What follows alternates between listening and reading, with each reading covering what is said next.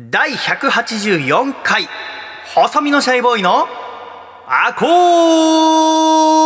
ースティック。レディオ！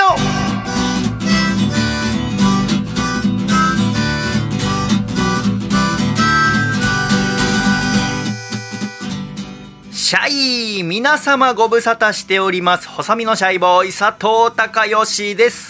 第184回細身のシャイボーイのアコースティックレイディオこの番組は東京都江東区門前仲町にあります私のジータークからお送りしてまいりますこの番組の構成作家はこの方ですどうも、構成作家の笠倉です。よろしくお願いします。笠倉さんよろしくお願いいたしますお願いいたします。笠倉さんおはようございますおはようございます。ただいま我々が喋っているのは2020年7月11日朝8時でございますがはい。今日は土曜日ですねそうですね。晴れてますねそうなんですよね。晴れてますね。梅雨明けも近いですか？最近雨続いてたんで、なんかこうやって晴れの日があると、すごい嬉しいです。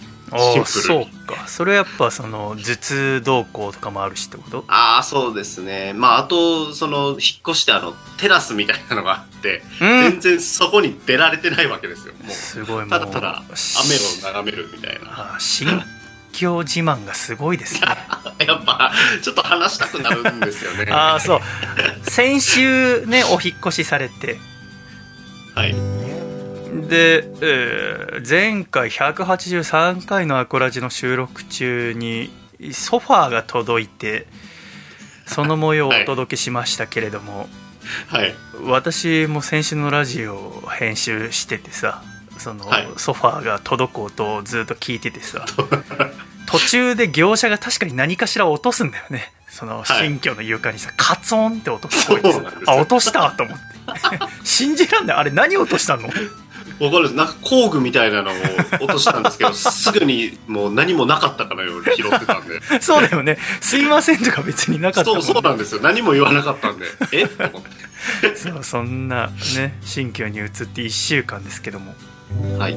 そのソファーが届く前に5歳の娘に何色がいいかって聞いたらピンクがいいって言ってたでしょ言ってました。オーロラ姫のピンクが好きだから、はい。だけどウグイス色だったの見てなんつってた？あの、何にも言ってなかったです。あやっぱソファーそのものがあるっていうのが嬉しかったみたいで。なんかもう、うわーとか言ってソファーに飛び込んでました、ね。あもう色どうこうよりもソファーがあるってことを喜んでるのか、そうなんですよ。ああいいねはい。よかったです。やっぱ家にソファーがあると気分違いますか？全然違いますね。うーんなんか、まあでも、こう、くつろいじゃうみたいなのはあって、うんうんうん。なんかふとした時にこう、やっぱ寝転んでしまうっていうのはうん。あるんですけど、まあでもうんなんかこう、ゆったりした休日とかにこう、だらっとこう、寝転びながら、うん。別に見たい番組でもないテレビをバーって流してぼーっとしてる時間とかが、すごいいいですね。うん。やっぱりソファーがないとできないなって思いますけど。そうねソファー最近ドラマとかなんか見てる？最近、えっ、と、まだちょっと途中までなんですけど、うん。えっ、と、MIU404、なっていうんですかね、404うん。ですかね、刑事ドラマなんですけど、星野源さんと綾野剛さんが、あの、バディで動いている。はいはいはいはいで脚はい脚本が乃木明子さんっていう、えーとあれですよね確か、はい。逃げるは恥だが役に立つの人ですよねはい。あと、あの、アン、アンナチュラルとか、はいはいあの、はいはい、あの、米津玄師のあの、レモンが話題になったドラマですけど、なんかそれを見始めて、やっぱり、米津玄師のレモンが話題になった。はい、あの、石原さとみん。さんの演技よりも。わかんないけど。石原さとみさんの演技もそうですけど、はい。そう？主題歌の方が話題になった？主題歌あれでめっちゃなんか売れた印象があったんですああそうか。へえそうなんですよね。ね、やっぱり、あなんか、こう、脚本みたいなのってあんまり分かんないじゃないですか、うん視聴者って、そうね。多分なんかでも今視聴者もなんかそれ感じ始めてるんじゃないのかなって思いながらこのセリフ回しとか、うんうん。なんかそういう時代になってきそうだなっていう予感を感じさせるぐらいうん。なんかあの人の作風というかうん。なんかそんなものを感じつつ、うん星野源さんと綾野剛さんのその演技が乗っかってくるみたいな感じで、なんかすごい面白いんですよね。まあ、確かにそれ分かるのは最近そのバラエティ番組もあの人がプロデューサーだからっつって見る人多いよねそうなんですよね。それってなんか業界の方というか同業者がよく見る目線だったのが、それが視聴者にまでこう来ているような気がしていますね。にもともとは表に出てこなかった人が今その SNS とかで発信するからはい。より分かりやすくなったんだろうねそうですね。で、なんかその裏話というか、この、この話に込めた意図はこうでとか、うんなんかそこをうまく語ってくれる脚本家さんとかが増えてきたんで、うんすごい楽しいですね。うんああ、あの、このシーンってこういうあ意味もあったんだ、みたいな。なるほどねはい。へえそれ見たのか私はこの間ねテレビ東京開局55周年特別企画スペシャルドラマ「アメリカに負けなかった男バカ野郎総理吉田茂」っていうドラマ見てて これあのすごいタイトル。2月かなんかに放送されたやつの再放送が最近やっててはい。でそれを録画したやつを見てたのよはい。でそれなんで見たかってアコラジオールスターズの前野智也さんが出ててはい。でそれで見たのよね。でちょうど見てる時に前野さんから連絡いただいてはい。「シャイさんアコラジ聞きましたけどそれを聞いてからもう青春曲スイッチが入っちゃって木村カエラさんの曲たくさん聴いてるんですよ」っていう LINE が来たわけ。数週前にカエラ姉さんの話をしたじゃないですか。はい、してましたね。でそれを聞いていただいて前野さんもカエラさん好きだったみたいで。はい。でいろいろ今聞いてるんですっていう LINE をいただいたわけ。なるほど。でそのドラマの中で前野さんは田中角栄を演じてらしてはい。だからもうなんかあ錯覚しちゃって田中角栄から LINE 来たと思ってさ え？っって思ってドキドキしちゃって角栄 LINE やってんだと思ってクエ。でそれででその前野さんの LINE にはその「青春曲スイッチ入っちゃいました」って書いてあってその「青春曲スイッチ」っていう言葉初めて聞いたからさ初めて聞きましたね。あーなんかあー人には青春曲スイッチがそれぞれあるだろうなと思ってさはい。君は何の曲で青春曲スイッチ入る？僕は、ポルノグラフィティの、ポルノグラフィティ？へえそうなんですよ。の、あの、無限って曲があって、あああれでしょ？ワールドカップの曲でしょ？はい。はあそうなんです。へえなんか最初に、やっぱり中学1年生ぐらいの頃で、ちょっと遅かったんですけど、音楽に興味持つのが。うん僕も中3ぐらいもっと遅いよ。なんか、その時に、あの、母親が、うん。えっ、と、か、買ってきたんですよね。なんか、この CD、近所にツタヤができたかなんかでうん。安かったのか、なんか買ってきたよっていうのが、オレンそジレンジと、たい焼きみたいな感じで 無限買ってきたの？なんかオレンジレンジと、はあえっ、と、ポルノグラフィティのベスト版かなんかだったんですよね。はあはで、なんかそこからっていう感じでしたね。う。ん。で、その中でも無限は、僕はサッカーやってたっていうのもあって、あ。はやっぱり日本でワールドカップが行われるみたいなところで、やっぱり青春スイッチというか、あえあれって10代で。日韓ワールドカップの時の曲なんだっけ？確か、えっ、と、ワールドカップの時の、うん。えーえー NHK のあのうん毎年、毎年じゃなくてその度に選ばれるテーマソングだったと思うんですよ。あだから毎回流れるんですよ、あわかるわか試合。うん。ワールドカップのその NHK の中継の曲ってなんか耳に残るよねそうですね。やっぱり、あの、えー Superfly さんとかもそうでしたっうんけ、魂レボリューションもそうやだねっぱそうですよね。うんなんかが、あれ、すごいインパクトわかる。はい。あれの時もう私多分曲作りとかしてては私曲作る時いつもカラオケ行くんだけどさい。はでもカラオケで別に何歌うわけじゃないわけ自分のはい曲、ギターの練習するだけなんだけど、い。はい、どうしてもその魂レボリューションの中の「うらりはーーみたいなとこ 練習したくてそこだあけすげえカラオケでやってたけどな、ちょっとなかなかやっぱ自分の部屋だとうまくできないね。はい。ちょっと君やってみてくんない？下手だなやっぱ上で嫁と娘寝てると思うとはい。何事かと思って起きてくる可能性ありますけど。満勤ではできないねやっぱりねそうですね。お互いありましたね。はい。土曜の朝だしと思ってそうなん。またカラオケ行ったらちょっとやりたいけどねで前野さんがその木村カエラさんで青春曲スイッチが入ったっていうのを聞いてちょっと嬉しくなってはい。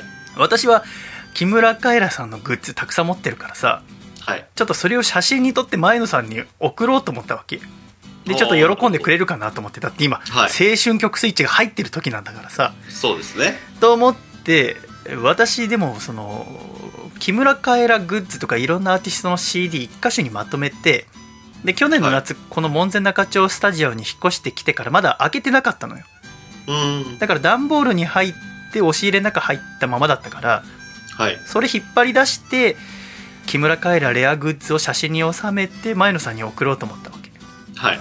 で開けてみてさしたらいろんな CD が出てきてはい。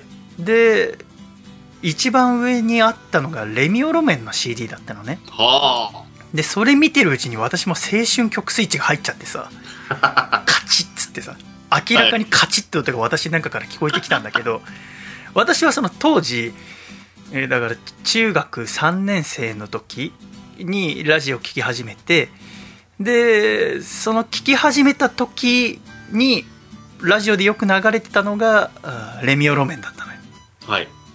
うん、それもうレミオロメンってあの3人組でさはい。3ピースバンドでもともとその山梨の出身なんですよね、はい。3人とも小中高の同級生でうん。でえ高校とかでバンドも組んでたけど大学で一度みんな離れ離れになってでボーカルの藤巻さんが大学3年生か4年生の時にえーちょっとバンドやりたいっつって、え2人に声かけて組んだのがレミオロメンなのよはい。で山梨に住んだまま下北沢のライブハウスに通うようになってうん。でそのうちその山梨の神社を借りて全然防音施設とか整ってないはい。もう周りに音全然聞こえるようなでもど田舎だから大丈夫でその3人で曲作りをして頑張ってスタートさせたのがレミオロメンってバンドでうん。で2003年の3月にインディーズデビューをするのはい。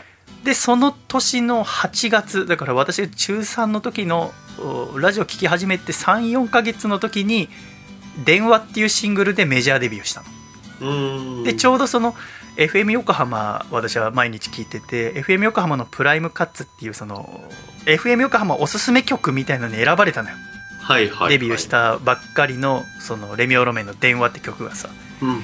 でなんか私はそれなんか不思議な曲だなと思ったわけ私のその音楽に対しての知識もなかったしだけどその一日中ラジオ聴くようになって。でこれが今一番最先端の日本の曲なんだなって思うわけはい。電話って曲を聞いたことある？いや、僕ないですね。あのね、えレミオロメンって聞くと何の曲知ってる？やっぱりあの、3月9日とか、粉雪とかの、あの、代表的なイメージが、ああ僕はそうね強いですね。はい。私はやっぱその出会いが電話だったからはい。なんかね不思議なアルペジオの音から始まるのトゥトゥトゥトゥトゥトゥトゥトゥトゥトゥトゥトゥトゥってしばらくもドラムもベースも出てこないのよ最初の20秒ぐらいねはい。で歌詞がさもうこんなに暑い日が続いてる元気でいるかい心配さ僕は相変わらずだよっていう歌詞から始まるわけなんかゆっくり語りかけるような、メロディーも何もないような本当語るような感じで始まるのよはい。で受話器越しになると照れるけどそりゃ一緒がいい当たり前さ思うほどうまくいかないけどって続くわけはい。で遠く遠く離れ離れ電話切れない夜もあるっつってどうやら遠距離恋愛だなって思うわけはい。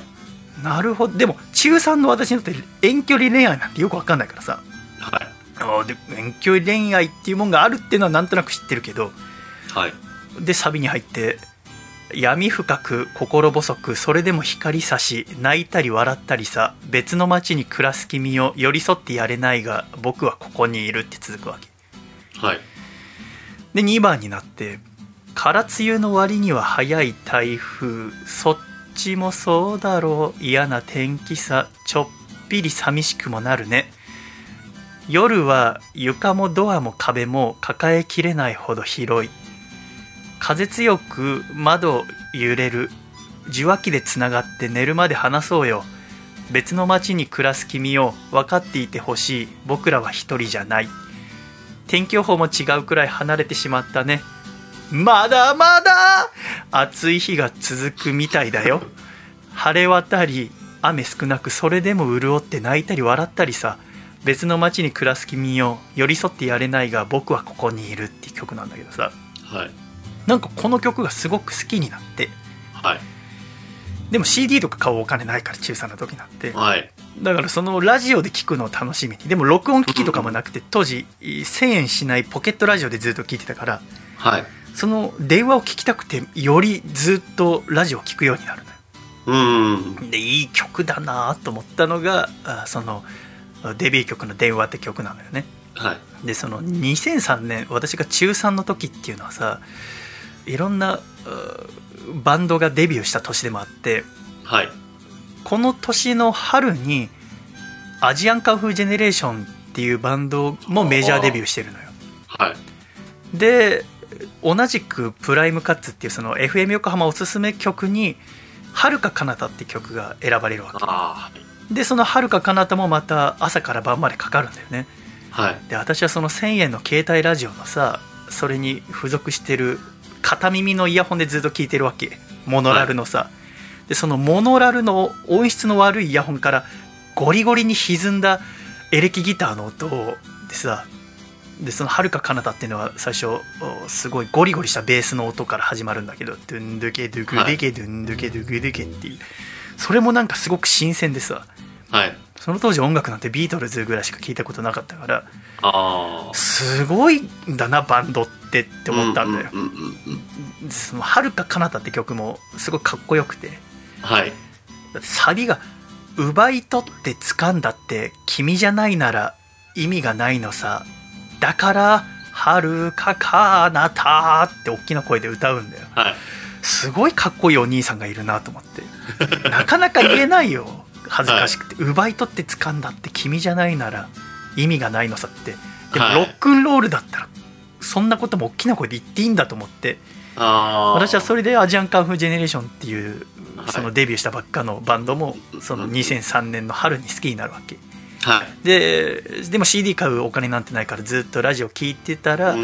秋になってはい。まずレミオロメンがあ11月19日に「朝顔」っていうアルバムを発売するわけメジャー初アルバムうん。ですごいのはその同じ2003年11月19日にアジアンカンフージェネレーションも初フルアルバムの「君つなぎ 5M」っていうのを発売するわけはい。で私の中では完全にこのレミオロメンとアジアンカンフージェネレーションっていうのがライバルだったんだよなるほど。本人たちがどう思ってるか知らないけどまあ、なんかバンドとしての色は全然違いますよね。そうだねでも、それでも同じ時期のっていうことですよね。でも私の中では同じ位置にあったのどっちも。かっこいい音楽を聴かせてくれるバンドいいですね。はアジアンカンフージェネレーションはゴリゴリの歪んだギターのロックンロールを聴かせてくれるバンドでい。はい。4人組のねレミオロメンは3人組でこう何か繊細なそれこそ「電話」って曲の始まりみたいなあーなんて言うんだろう最小人数で音楽を作ってる感じギターの音ベースの音そしてドラムの音がこう繊細に絡み合って何か不思議なあ世界観を作ってたんだよ。特にその「朝顔」っていうアルバムは1曲目「豆電球」って曲から始まるんだけどはい。すごくおどろおどろしいイントロから始まってうんうんうん。「ああ豆電球ほどの明かりがあればいい。日々そこに照らされるものだけあれば」っていう始まりの歌詞なんだけど、要はもう世界っていうのは本当に小さくてただ自分のその手の届くところの人や物を幸せにしたいっていうところから始まるわけ。要は1対1のコミュニケーションなのレミオロメンっての。はなるほど。さっきの電話もそうだけど電話でつながっている、もしくはつなもうつながらなくなってしまった恋人のことを思って歌うわけ。はでその「朝顔」っていうアルバムの4曲目に「ビールとプリン」っていう曲があってそれはあの同棲している恋人との日常を歌った曲なのよ。いうんうん。でそれは「僕は急いでコンビニまでかけるからあ君も急いでご飯を作ってくれよ。お腹も空いたしビールも飲みたいなんてわがままな僕を許してよ。僕は急いでコンビニへかける。君はゆっくりご飯を作ってる」っていう出だしから始まるんだけどさ。はい。おい同棲しだしたよ。と思うわけ聞いてる。中3の僕はさ。でぼ僕は急いで帰り道自転車こぐよ。君の貸してくれた自転車を近いとは言ってもこの季節だから手足の先がかじかむ。僕は寒くて部屋へ飛び込んだ。君はゆっくり味見をしてるお帰りなさいとこちらを向いて寒くないの？と僕を笑わせたんだ。要はあの同棲してて山梨なんだろうね。舞台ははい。その、うん。藤巻さんがあの出身の。で同棲してて冬ちょっとお酒飲みたいっつって、えー彼女の家で同棲してんのかな？で、うん。彼女のママチャリかなんかを借りてコンビニまで行くんだよ。はい。で寒いって言って帰ってきたら彼女が何か料理してくれててこんな寒い中あ買いに行くほどビールって大事なのかね？っていうのでサビに入ってはい。サビが「僕らはいつまでも僕らはいつまでも笑い合っていたいと願うけれど旅立つ日が来るならばせめてこの時間よ止まれとは言わないよゆっくり進め」っていうわけ。どうしたのって思うわけよ俺は。さっきまで日常だったのに 急に「僕らはいつまでも」ってこう幸せだからこそ今この時間の幸せが不安になるんだよ。うん。だから止まれなんて贅沢なこと言わないからゆっくり進んでくれっていうサビなで2番に入って「僕は袋からビールとプリンを取り出してプリンを机に置きました空き缶を片付けない僕のことを君はまだ怒っているだろうか。どうして買ってくるの?」と笑いながら「太っても私のせいじゃないわ」と言ってるそばから蓋を開けてる。その横でビールをただ飲んでいるだけ。要はそのビール買いに行った時に彼女はプリンが好きなんだろうね。はい。ででも太っちゃうからっつって我慢してんのにうんうんうん。あのそのビールのついでにプリン買ってきてでそれをこうテーブル俺の中でこたつなんだけどこたつの上にピャって置いた時に彼女が「なんでこんなの買ってくんのよ？太っちゃっても知らないわよ」って怒りながらもう手は蓋を開けてるんだよ。うわーいいな。でで僕らはいつまでも僕らはいつまでも些細な争いをできるんだろうか旅立つ日が迫って寂しさ胸の奥へ追いやろうと お互いは無理をするけどなんだか切ないからテレビをつけてみても見るでもなく聞くでもなくレンジが鳴って彼女が戻ったならご飯を食べようか。ラララララララララララララって言って終わるんだよね。これはビールとプリンって曲で。こんなにえー、こんなに歌って狭い世界のことを歌っていいんだと思って。はいはいはいはいそのまあフォークソングでその神田川とかもうラジオで聞いたことがあったけどこの時は、はい。あれも小さい世界のことだけどよりうんうん。なんか神田川とかもう美しすぎたし古かったから分かんなかったけど今この出たばっかの新譜のアルバムの中にはい。一つのこの小さい部屋の中の出来事でビール買ってきたついでにプリン買ってきてそれを食べてる様子を見ながらこの幸せはいつまで続くんだろうか。不安になる男の気持ちなんなら女の子の気持ちまで分かる。この曲を作るレミオロメンってのはすげえバンドだなって思うわ。けで私はもうすっかりレミオロメンのファンになってお小遣いはたいてこの「朝顔」ってアルバムを買うんだよ。私はアルバムそれこそだから木村カエラさんがデビューしたのもこの年だからはい。私はこのレミオロメン木村カエラアジアンカンフージェネレーションっていうのが大好きになるすごい年ですね。そうなんだよ。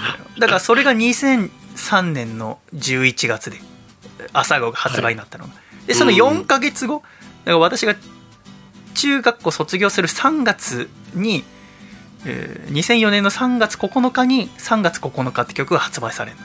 はい。でこれはレミオロメンの3人組のこの3人の共通の友達の結婚記念日にプレゼントした曲なんだよね。でこの3月9日って曲が、まあ、後々レミオロメンってバンドの代名詞にもなるんだけどうん。それもすごくこの3月9日もすごく繊細な曲だよなんかこうなんていうのかな本当にこの友達と自分との間をとかその友達と大切な人との間のことを歌ってんだよ。だって、うんうんなんだ瞳を閉じ瞳を閉じればあなたがまぶたの裏にいることでどれだけ強くなれたでしょう。あなたにとって私もそうでありたいって、うん。うんうん。その自分とその相手との間の距離をもうまぶた閉じちゃうんだからだからこの自分の中にあるこの大切なものをずっと大切にしていたい。なんならこの気持ちと同じものをあなたにも感じていてほしいっていうこんなに哲学的な曲はないって私は思ったんだよね。うん。素敵な曲だなと思って。でこの曲が売れるんだよ。話題になるの。うん。でその2ヶ月後に「アカシア」ってシングルを出すのよね。うん。でこの「アカシア」で私の記憶だと初めて「ミュージックステーション」に出るわけああ、なるほど。でもその「アカシア」はなんていうのかなちょっとうーんそんなに強くないんだようん。ちょっとみんなの幸せを願ってる曲で私は。ミュージックステーションに出るなら3月9日やればいいのにって思ってんだけど。もうその時発売したのはもう「アカシア」って曲だからうん。でアカシアをやるんでまあそれはそれで良かったんだけどじゃあアジカンは2004年どういう曲出してるかっていうとシングル4月に「サイレンっていうシングル出しててはい。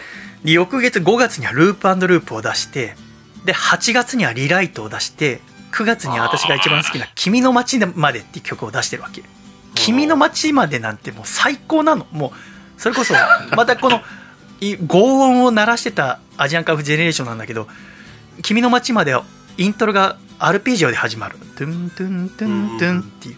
あこんだけ歪んだギターを使ってもこんな繊細な表現もあるんだと思って。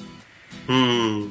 でアジアンカンフジェネレーションの歌詞の世界観も理解しようともたくさん歌詞カード読むんだけどなかなか分かんない言葉が多い中で「君の街までは隣にいる頼りない君もいつかは僕らを救う誰かの羽になるかな」ってこうなんか急になんかこうなんか高校生になったばっかで自分はこれから何になるんだろうっていう自分の背中を思いっきりパサーンって叩くようなうん。曲を作ってくれるわうん。けそれが「君の街までで」でまた PV も素敵であのシンクロナイズドスイミングをテーマにした PV で全く意味がわからない PV なんだけどそれもなんかこうぜひ YouTube とかで見てほしいんだけどまあ、未だに見ても理解はできないんだけどそれも なんかすごく好きでうん。でその年2004年の11月にアジカンは「ソルファ」っていう名アルバムを出すので12月には初めての日本武道館単独公演を成功させるのよスピード感がすごいですね。そうデビューしてもうその次の年にね。じゃあレミオロメンはどうかっつったらその年が明けて1月から3ヶ月連続リリースっつってうん。1月には「モラトリアム」っていう曲を出して、えー2月にはあ「南風」っていう曲を出してうん。でこの「南風」に私はキュンとしちゃうわけもうアジカンにちょっと気持ちがもうちょっと「君の街まで」で完全に持ってかれててでソルファで打ち抜かれてた私がはい。またこのその2ヶ月後に出たうん。シングル「南風」でまたレミオロメンに引っ張られちゃうのよ はい。「南風」って曲聞いたことある？僕当時、あの、大阪の FM802 っていうラジオ局聞いてたんですけど、うんそこでものすごくかかってました。あのね南風。レミオロメンの陣営ははい。だからそのブレーンの人たちはラジオを大切にしてたんだよ。はい。たこのレミオロメンの歌詞感っていうのは。それこそ電話もそうだし3月9日もおこの「南風」っていう曲も絶対ラジオに入るっていうのをもう理解しててだからはい。横浜もそうだし全国のラジオでかかりまくってたんだよ。あなるほど。そう。だからその大阪でも流れてたんだと思う。そうですね。すごく聞いてました。でサウンドもそそれこそ3ピースだからこそ音がシンプルだからすごく歌詞が耳に入ってきやすかったの、うん。だからレミオロメンとラジオの親和性はすごく高かったんだよ。でこの「南風」っていう曲も私ラジオで最初聞いて。うん。でもうキュンとしちゃうんだよ。その今までのそのなんだろうな1対1の一種ちょっと真っ暗闇の中で、えー付き合うようなそれこそだってレミオロメンはずっとその山梨の田舎の古い神社で3人でこもって曲作りをしてたわけだから、はい。その暗さみたいなものがずっと曲の中にあってそれがまたうん聴く人の心を掴んでたわけだけどうんうん。それがだんだん世界が開けてきたんだよ。メジャーデビューして、い、ろんな人に聴いてもらうようになって東京に、えー本拠地を移してうん。でこの「南風」っていう曲はなんかこうポップなんだよ。電話と同じくアルペジオから始まるんだけどはい騒ぎ立てる鳥の群で傾いた秒針を追って南風はどこだろう君は探す。戸惑いなく晴れる空光咲く水辺は花ポケットに手を突っ込んで君と歩くガラスの国に迷い込んだ。僕の心は見透かされる。っつって B メロが終わるんだけどおしゃれじゃんガラスの国に迷い込んだんだよこのガラスの国っていうのは要は恋よ。自分のその恋心が。見透かされちゃうよ。っつってドゥンデンドゥンデンドゥンデンドゥンデンっつってサビに入って「君をもっと愛をもっと欲しいのさ背中までいっぱいで眠くなるようなあ声がもっと聞きたくって近づいたー手のひら合わせたら世界が巡るっつうの。え？好きな人と手を合わせたら世界って巡るんだって思うわけよ。こですうよねここのまだ高一の私がね。へ えと思ってさで2番に入って木枯らしと枯れ葉の舞いかさついた両手の先クリームをすり込んで君が笑う。時が止まればいいなって真剣に僕は願う。伝えたいと思うけど少し照れるなってここでシャイが出てくんだよ。だよね藤巻さん。時が止まればいいなって真剣に願うなんて言えないよねっつって。でもビールとプリンでも言ってるんだよ。止まれとは言わないがゆっくり進めって。そのやっぱ心はまだ残ってたんだよ。変わってないんです。南風になってもさやっぱ時が止まればいいなって真剣に願うけど伝えたいと思うけどそれは少し照れるなって伝えらんないんだよ。したら B メロで「鏡の国に迷い込んだ。僕は心と向き合うのさ」っていうわけ。1番はガラスの国に迷い込んで見透かされて恥ずかしいっつってた男がちょっと決心を固めるんだよ。うん。鏡の国にそしたら迷い込んで自分の心と向き合わなきゃって思うわけ。うん。で君をもっと愛をもっと欲しいのさ背中までいっぱいで目が覚めるような声がもっと聞きたくって近づいた手のひら合わせたら世界が揺れる1番では巡ってたのが2番では世界が揺れちゃうんだよ。好きな人と手をつないだら。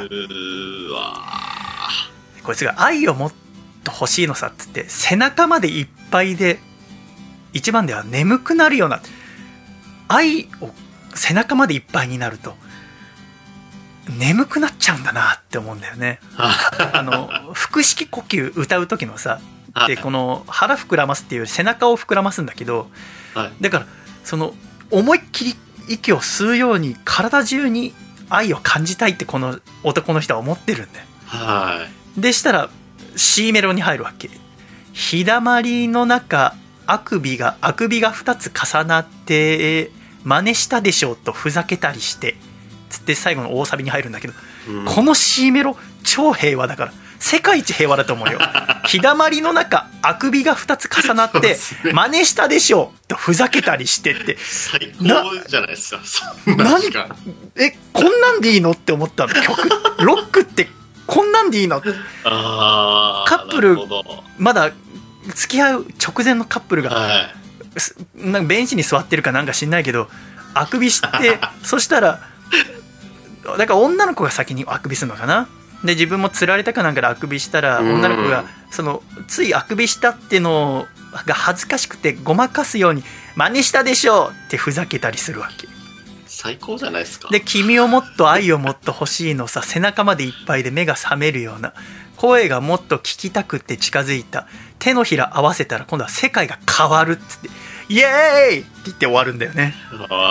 君をもっと愛をもっとっつって。あのベースのさえあのレミオロメンはベースラインが超かっこよくて。あでそのベースラインがもうドゥンデンドゥンデンドゥンデンドゥンデンドゥンデンドゥンデンドゥンデンドゥンデン君を持つと愛をもっとっていうあ懐かしい。その前田さんのベースがさ響き渡る。それがもう南風でアジカに持っていかれた心またもう真ん中のとこまで引っ張られるわけ。この南風でさ。いい曲だな。いい曲を作る人たちが今バキバキにライバル同士ライバル同士ってのは私の中でね。でもまあ絶対に意識はしてたけど。でなんかこう戦い合うんだよ。でもすごくいいバンドが今いるんだな。うん。日本ってすげえなって思うわけ。でだからこの2005年の1月2月って「モラトリアム南風」って出て3ヶ月リ連続リリースっつって、えー3月9日に、えーメジャーセカンドアルバム「エーテル」が発売になるわけ。でこの日に初めての武道館ワンマンライブをやるわけよ。だからアジカンとレミオロメンは同じまずファーストアルバムも同じ日に出して。はい。でセカンドアルバムもほぼ同じ日に出して でワンマン武道館も初めて3ヶ月ずれだからほぼ同じ時期にやるわけ。へえ。どっちがだからグンといくかどっちがこの日本のロックンロール界のこの、まあ、新星と言われて出てきた中で突き進んでいくかってなるわけよ。うわですごく素敵な作品をどんどん出していく中で、えー2005年このアルバム出した年の秋にの10月にままた2ヶ月連続シングルリリースっていうのをレミオロメンはやってまず10月に「青の世界」っていうのを出すんだよね、ーでこのこっからその小林武史さんプロデュースっていうのが入るのよね。でなんかこの「青の世界」まあ南風にちょっと似てるっちゃ似てんだけどでもなんかこう聞いたことのないあのサウンドが入ってくるわけキーボードサウンドというかなんか打ち込みっぽいほーと思って「青の世界」っていうのを初回限定版でもちろん買ってでその翌月11月に発売になったのが「粉雪」って曲よ。はあ。でこれがうフジテレビのドラマの主題歌になってでそのドララマの中で3月9日も使われるの。あそれこそあの1リットルの涙っていうあはいはいはい。あの沢尻エリカさんが主演のドラマ。そうですね。で、えーひパートナーは錦戸さんかな？だった気が。確か。でそので高校生なんだよ2人は。でうん合唱コンクールかなんかで3月9日とか歌ってて。でそのいいところで主題歌の「粉雪」が流れるわけ。はい。で粉雪はさ粉雪舞う季節はいつもすれ違い人混みに紛れても同じ空見てるのに風に吹かれて似たように凍えるのに僕は君のすべてなど知ってはいないだろう。それでも1億人から君を見つけたよ。根拠はないけど本気で思ってるんだ。些細な言い合いもなくてララライララライ同じ時間を生きてなどいけない。素直になれないなら喜びも悲しみも虚しいだけ。粉雪ねえ心まで白く染められたなら二人の孤独を分け合うことができたのかい？っていう歌詞なわけ。うん。で俺はここまで聞いて歌詞の意味が全く理解できなかったうんうんおうと思って。で、まあ、2番に入って「僕は君の心に耳を押し当ててその声のする方へすっと深くまで降りていきたい。そこでもう一度会おう。分かり合いたいなんてララライララライララライ。上辺を撫でていたのは僕の方。君のかじかんだ手も握りしめることだけでつながってたのに。粉雪。ねえ永遠を前にあまりにもろくざらつくアスファルトの上シミになっていくよ。粉雪。ねえ時に頼りなく心は揺れる。それでも僕は君のこと守り続けたい。ああ、粉雪ねえ心まで白く染められたなら、二人の孤独を包んで、空に返すから、って言って終わるわけ。はい。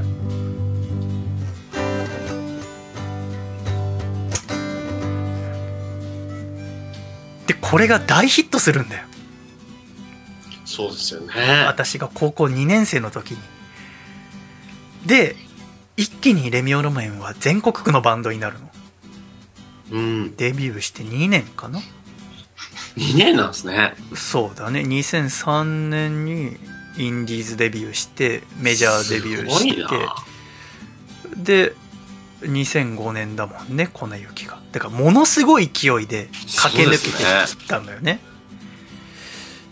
だけど私はねこのね粉雪が入ってこなかったんだよだってその瞳を閉じればあなたがまぶたの裏にいることでどれだけ強くなれたかって言ってた人がうん。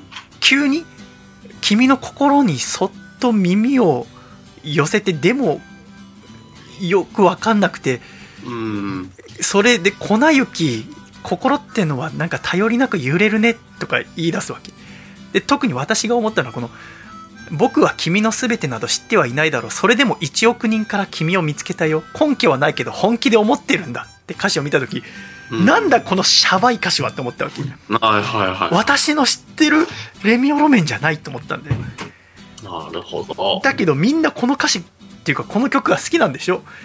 粉雪が。でみんな歌ってたし街中でもラジオでもやたらかかるわけ。はい。だけど私はこの粉雪に乗れないんだようん。よくわからないと思ってしかもうん。あれだけアルペジオで素敵な曲作ってたのに粉雪はなんかこうすごい簡単なすなんかストロークから始まるんだよそうですね。こんなこんな簡単なの嫌だようんうんうん。もっとレミオロメンしかできない曲をやってほしいわけなるほど。で2006年に入った「アジカンはファンクラブ」っていうアルバム作ってさ。はい。でこれはうんすごいメッセージ性の強い私は大好きなアルバムなんだけどその2ヶ月後にまたレミオロメンも追うように「ホライズンって曲をあのアルバムを作るわけサードアルバム、うん。でこれがオリコン1を取るわけよ頭うん。当たり前のように。やっぱ粉雪も入ってるし。でもこのもう、まあ、私はそのファーストアルバムの「朝顔」セカンドアルバムの「エーテル」はもう1000回以上確実に聴いてるけどはホライズンに関しては10回も聴いてないねい。へもうねよく分かんなくなっちゃうんだよえ。へえ。もちろん大好きもう予約してその日のほらフライングゲットして前日にさ家に買ってお父さんからもらった古いコンポで聴くんだけどさ CD をはい。だけどそのホライズンがもう世界平和みたいのを祈ってるわけ。で9曲目に「明日にかかる橋」っていうねあの、まあ、聞きゃわかるけどアクエリアスの CM 曲、まあ、そのアルバムはほぼ全てタイアップ曲になるわけ今後粉雪以降。全部が何かしらの、うドラマとかうん映画とか CM の曲になるのよ。うんうんうん。でこの「明日にかかる橋」っていうのはアクエリアスの CM 曲になってて。はい。で一番最初の出だしが「夢見て OK それで OK 月日は矢のように過ぎて思い出だけ綺麗になるそれだけじゃ寂しいのさ」っていう始まりなんだけどさはい。この「夢見て OK」のこの OK をそのお客さんと一一緒にやる盛り上がり曲になるわけ夢見てはいはい OK それで OK ってその女の子とかさカップルで来てる男の子、そのカップルが手つなぎながら言うわけはい。で私はこの頃からその高2ぐらいからライブにハウスとかに行くようになってさはい。でレミオロメンのライブも行くようになるんだけどさもうこの頃には横浜アリーナとかでやるようになってうんホライズンででそれ見に行ってその私はこの1対1のコミュニケーションをしたかったわけそのラジオを聞いてる時に、あの電話を聞いて感じたようなあのドキドキ感を聞きに行ってんだけどでももうレミオロメンってバンドはもう全国区になっててはい。その全員に対して歌うっていうのを求められてるわけうんだからこのコールレスポンス曲みたいなのが生まれるのよはい。でも私はそのまたここれも聞けなくなっちゃうわけ木村カエラさんの「バタフライ」の合唱じゃないけど私は夢見て OK それで OK だと思ってないわけはい。はい。もうずーっと心はモヤモヤし続けてるし。愛とか恋って何なのって思ってるわけはい。でもそれは大人になってもきっと難しいもので恋遠距離恋愛とかそういうものはね。だからずっと電話切れない夜もあるわけじゃない。うんうんうんで晴れ渡り雨少なくそれでも潤って泣いたり笑ったりさっつって。別の街に暮らす君を寄り添ってやれないが僕はここにいるっていう曲でデビューしたレミオロメンが2年経ったら夢見て OK それも OK っていうわけ。なるほど。でアリーナいっぱいの 女の子が「OK! OK!」っていうわけ。でそれで私はレミオロメンを聴かなくなるの。あで以降2008年に「風の車」ってアルバム出して2009年には「紅白」に初めて出るんだけどさ。あうん。まあ粉雪で出るのよ、はい。まあ、粉雪でってもう3年後か4年後だったけど。うんで翌日アルバムの「花鳥風月」出してで2012年に活動休止を発表するわけ。うんうんうん。もう完全にこのホライズンあたりからもうおかしバンドとしてのこのなんていうのかないろんなものがあなんバランスを崩してるんだよねお音楽を聴いてるあなるほど。とで私はその高校生とかでそれを感じててはいなんでこんなことになっちゃうの？その元の作風に戻せばいいのにって何も知らないから思ってたんだけど、はいはい今思うとやっぱこのもう必死に頑張ってたんだよ。このレミオロメンっていうバンドはさ、うん。その大学3年生とかでどうしても大人になったら音楽やりたいって思ったけどもうね若いバンドとかもうデビューしてるのに自分はもう就職しなきゃいけないって時に働かなくていいのかって思いながら、もうプロのベーシストとしてやって東京でやってた前田さんのことを思い出して声かけてうんで看護学校に通ってた神宮寺さんっていうドラムの人と3人で神社でさ真っ暗な神社でひたすら練習して曲作って、えーメジャーデビューしてですなんとかラジオでいろいろかけてもらって話題になってうん。3月9日が少し売れてよし少しずつタイアップ取れるかもしれないやったっつって世間の人にたくさん聴いてもらえるような曲作ろうっつって粉雪が生まれたんだよ。うん。で「ホライズンっていういろんな人に受け入れられるように今までの系統とは違う明るい曲も作ったんだよ頑張って。明日にかかる橋とかさ、えーでだけどそれをだんだん粉雪を世間に求められるようになってきて。うん。だけど自分の中にあるものとその求められるものがいろいろ変わっていく中でそれに対応できなくて歪みができてレミオロメンっていうバンドは終わっちゃうんだよね。はい。でそれと対照的にアジアンカンフージェネレーションっていうバンドは自分たちの作品を自分たちから手放さなくてずっとアジカンってものの手綱を持ち続けて今でもアルバムを作り続けるんだよね。どっちがいい悪いじゃなくてそのバンドの形として私はどっちのバンドも今大人になって大好きで未だに聴くんだけどね。でまあボーカルの藤巻さんレミオロメンの方は今ソロで活動していて、はい。ベースの前田さんは山梨に帰って農業を営んでて、オリーブオイル作ってるのよ。オリーブオイル前田屋っていう会社の社長を務めてんだよね。へえそうなんですね。そうでドラムの神宮寺さんはサポートドラマーとして活動してんだけどいろいろだなと思うんだよ。へえ。で藤巻さんはソロになってでたまにまあレミオロメンの曲もやるんだけどはい。2年前にマウント藤巻っていうイベントを山梨でさ、まあ、フェスのようなものを企画していろんな弾き語りでトライセラトプスの和田さんとかに出てもらったりとか、去年はウルフルズも出てたと思うんだけど。はで2年前その初回にさもうまあ大抵弾き語りなんだけど1個だけバンドに出てもらおうってなって出たバンドがアジアンカンフージェネレーションなんだよ。うわ。私はそのライブ見た時も号泣。うえー！変な号泣の仕方。うえ叫びに近いーそうそう。くくとかじゃない。うわー。もう。交わるわけですねそこで。そうなんだよ。でうさわわざわざ山梨まで来てくださってありがとうございますってさ藤巻さんにゴッチが言われゴッチはまあ年齢的に言うと、はい。あ藤巻さんより3個上でゴッチはサラリーマンをやってから、はい。あアジカンをスタートさせてんだけどさ、はいでもやっぱ2人の中で確実にやっぱこうライバル同士同期っていう気持ちがあるんだよ。はい。だからさあ後藤さんはさ藤巻さんに呼ばれたらあ世界のどこでも駆けつけますよっていうの。でそれでさいろんな曲を歌うんだけどもうもうたまんないんだよ私からすると。バンドっていいなって思うんだよ。はい。決して曲風とか一切似てないバンドで。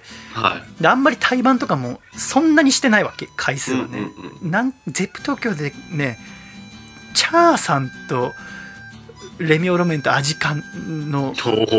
ライブとか見たことあったんだけどはなんかスーパードライかなんかがスポンサーで入ってた、はい。なんかもうすごい懐かしいんだけど、えーとか見てた私からするとそのいろんな紆余曲折があってバンドが休止したレミオロメンだけど確実にその切磋琢磨デビューした瞬間からだってそのメジャーフルアルバムが同じ日に出てい。でどっちが。が行くっつって武道初武道館はアジカの方が3ヶ月先にあってでシングルパンパンパンって出してアジカもいろんな葛藤があったと思うんだよメジャー最初の「まあ、崩壊アンプリファー」ってミニアルバムの中にはるか彼方が入っててそれはナルトの曲でさで次、まあ、し世間に名が知れたのは多分はるか彼方よりも「リライト」っていう曲が鋼の錬金術師の。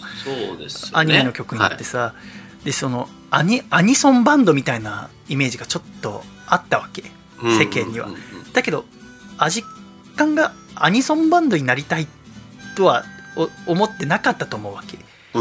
だけどそのイメージどうこうより今はそのいろんな人に聞いてもらうっていうのが大事だって思ってたんじゃねえかなって私は思うんだけどっはい。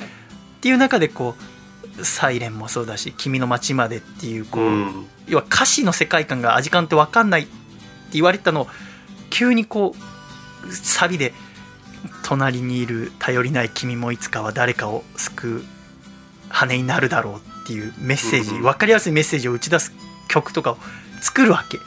世間に迎合するわけじゃないけど自分たちのバンドの色を崩さずにこう作るその努力とかうん。いろんなものに高校生の私はグッときてたんだよはい。でだからこそ世間に迎合しすぎたレミオロメンを一回嫌いになるんだよね夢見て OK じゃねえよって思ってたわけだけど大人になってこの「ホライズンを作った年になってやっと気づくんだよ、ひうん。いろんな人のためにこれを作ってたんでそれを聞く人もそうだし、まあそうね。バンドを続けるためにもそうだしその曲を届けてくれる会社もそうだしうん。うん。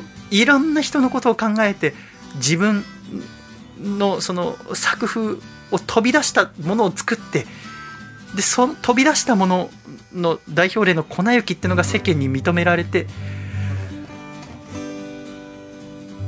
そういう曲をどんどん作っていったらレミオロメンじゃない曲ができてって活動休止になっていくんだよね。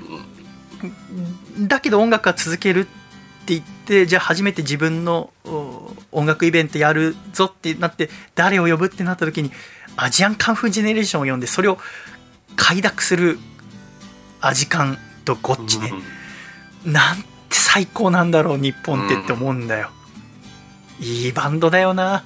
俺はだからやっぱまあそれを見てうわ 叫ぶようになく。ーって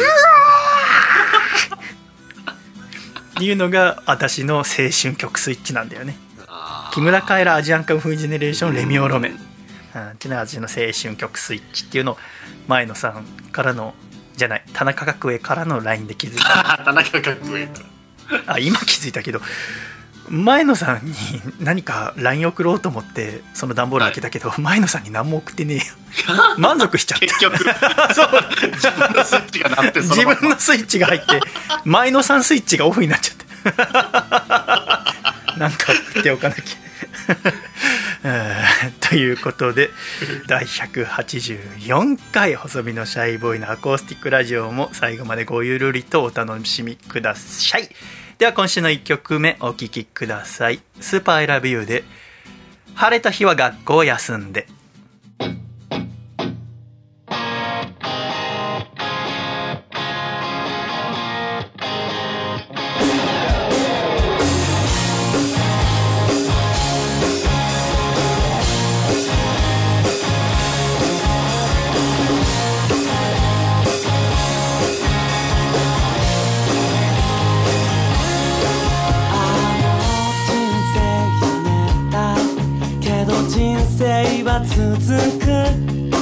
僕なりに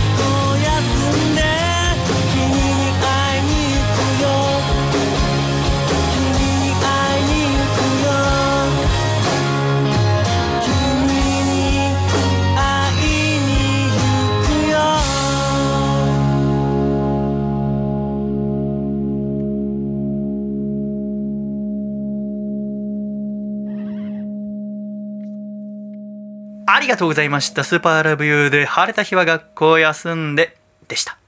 では、ジングル愛知県ラジオネーム772さんからいただいた細身のシャイボーイお父さんと仲直りする方法お父さんアコラジのゲストに出てよとは言ったけどシャイ。シャイ。の練習ばっかりするのはやめてよ。細身のシャイボーイのアコースティックレディオ。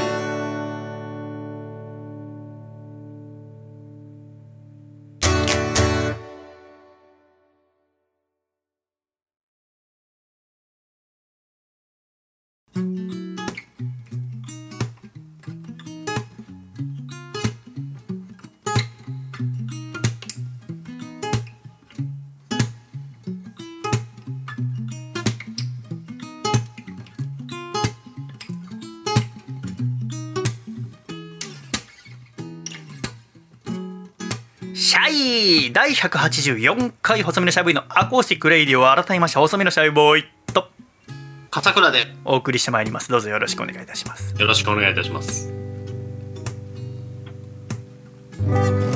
さて笠ちゃん。はい。先週ウォルト・ディズニーさんの話をしましたけどね。そうですね。どこまで話しましたかね？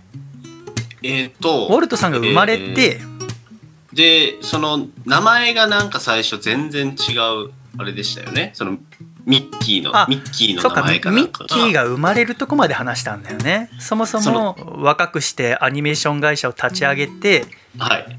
まずやっと人気キャラクターができたとうんうんうん。オズワルドっていうねはい。だけどその時著作権とかもろもろの権利に疎かったウォルトさんの会社はその権利を悪い大人に取られちゃうのよはい。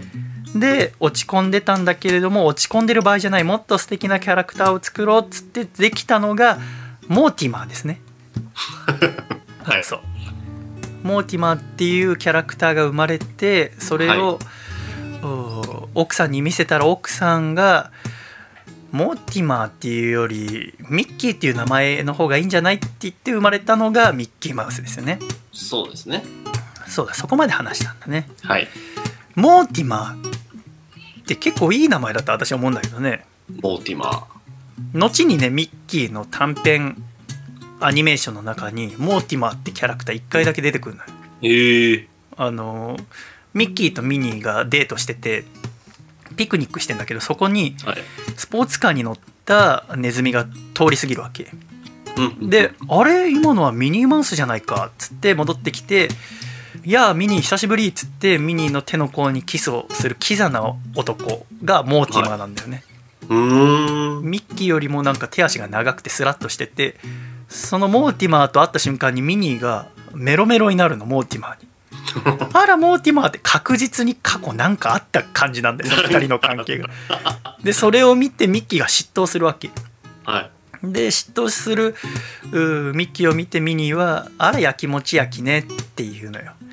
ではい調子に乗ったモーティマーがなんか牛に喧嘩しかけるんだけど、はいその牛がなんか柵乗り越えてえーモーティマーとミニーを襲って。でミニーが襲われてるのにモーティマーは車に乗って逃げちゃうの。でそこをミッキーが助けてやっぱミッキーが好きだわっていう話があるのよね。そうそれが唯一モーティマーが出てくるところねそうすごい嫌なやつで出てくるんだけど。ぜひモーティマーちょっと検索してみてほしいな。あの多分1回しか出てこないからそのモーティマーの画像が出ると思うんだけどなんかねキザキザっつうかなん2.5枚目みたいな顔をしてるんだけど、えー。そうそんなモーティマ。ーだけどもこのおキャラクターができた時は奥様の勧めで名前はミッキーになるわけよねうんうん。でミッキーになってじゃあそのミッキーっていうキャラクターはのさ見た目はアブ・アイワークスさんっていう天才アニメーターと一緒にどんどんこうデザイン洗練させていくわけうんじゃあ中身はどうしようかなって考えたウォルトはウォルトはチャップリンの大ファンだったのようん。で若い時はチャップリンのモノマネとかやって大会で賞金稼いだりしてたの どういう大会なんかね当時そのもちろんまだラジオもテレビもない時代にはい。大きな広間でなんかこうみんなで芸を競うみたいなのがよくあったんだって。スステージに上がっって音楽やる人もいればあマジックやる人もいれば楽器弾く人もいればみたいな。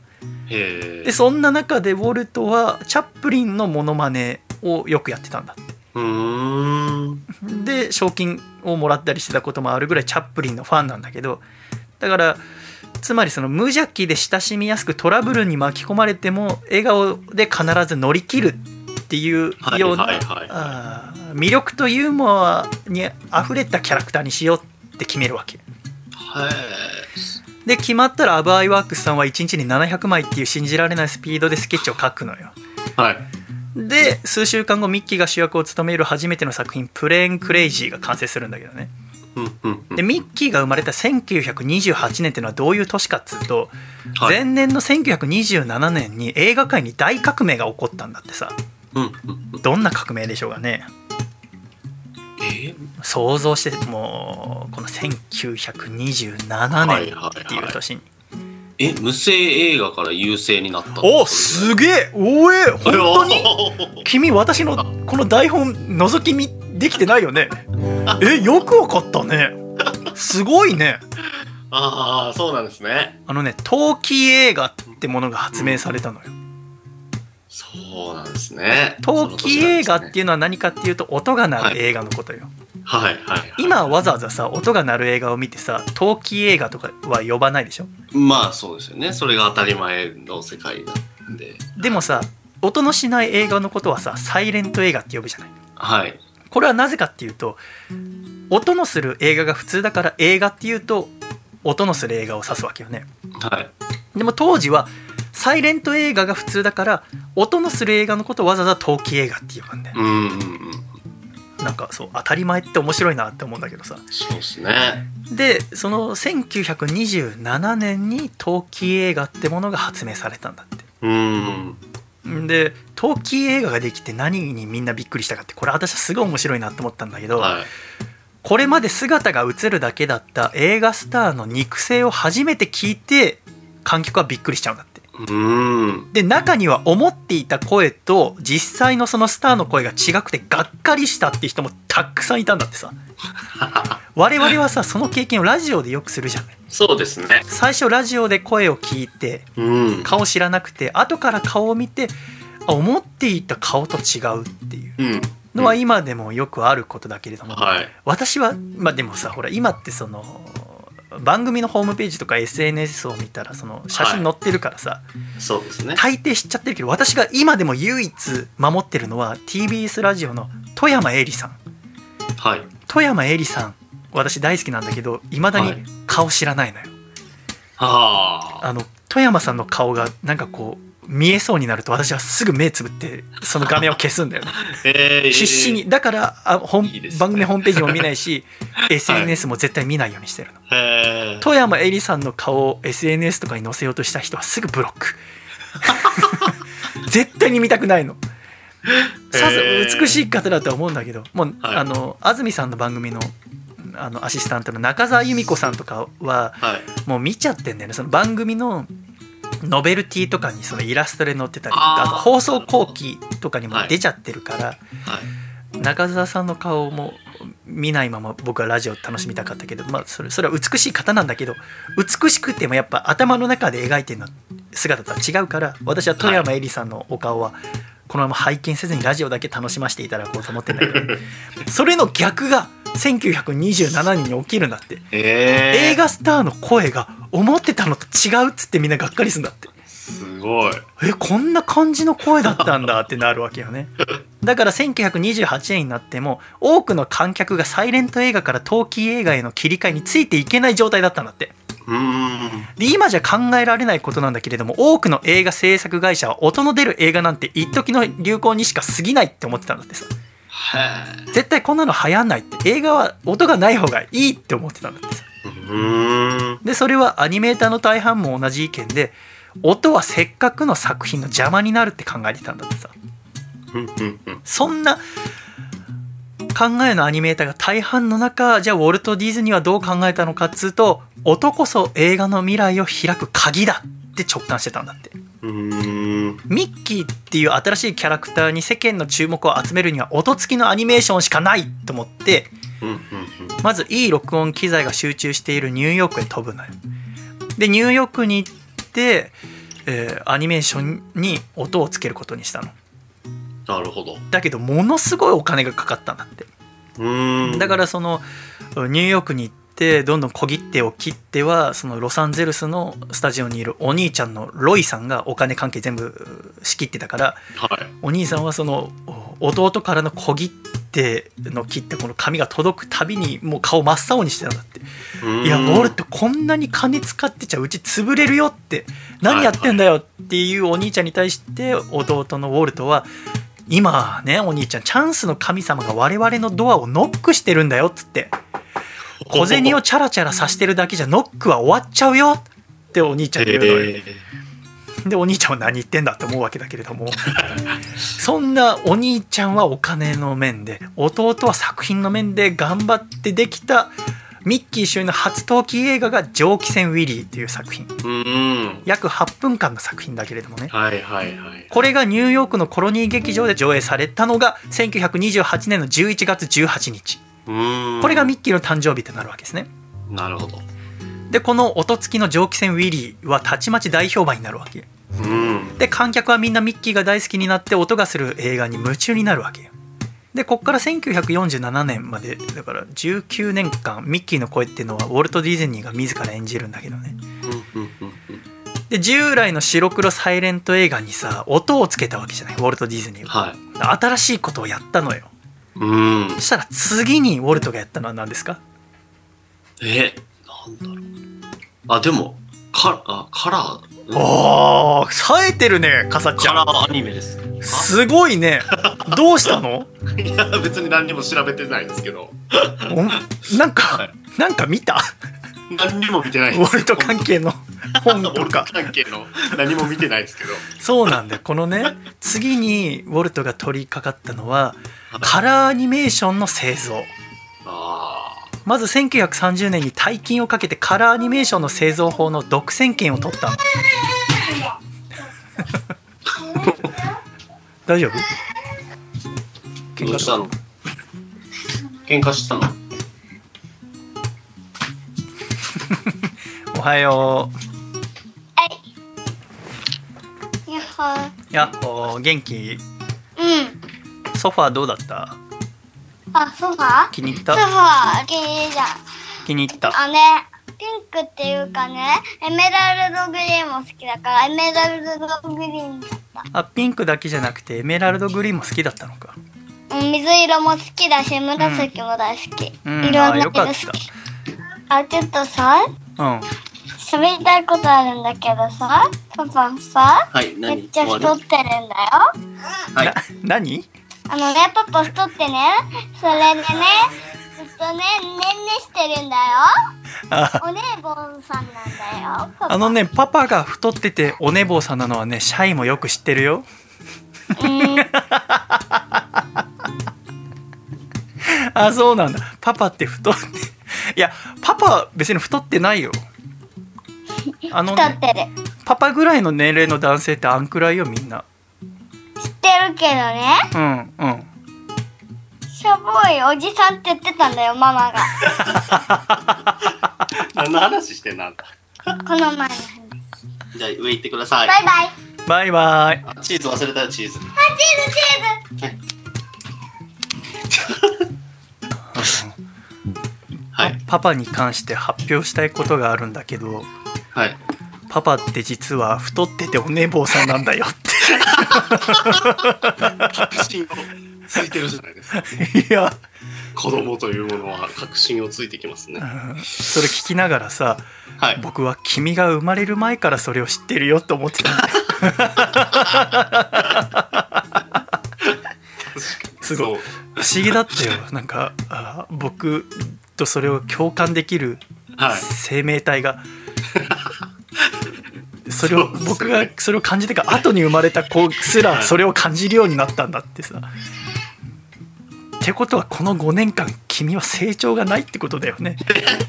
まあ成長したといえば体脂肪だけは成長したのかもしれない。ぐんぐん。なんかいろんな感情が渦巻いて本当なんかグッときちゃったな。ぐっときちゃう。発表したいことがあるんだよパパはねデブでお寝坊さんなんだよ。発表するな、発表。あ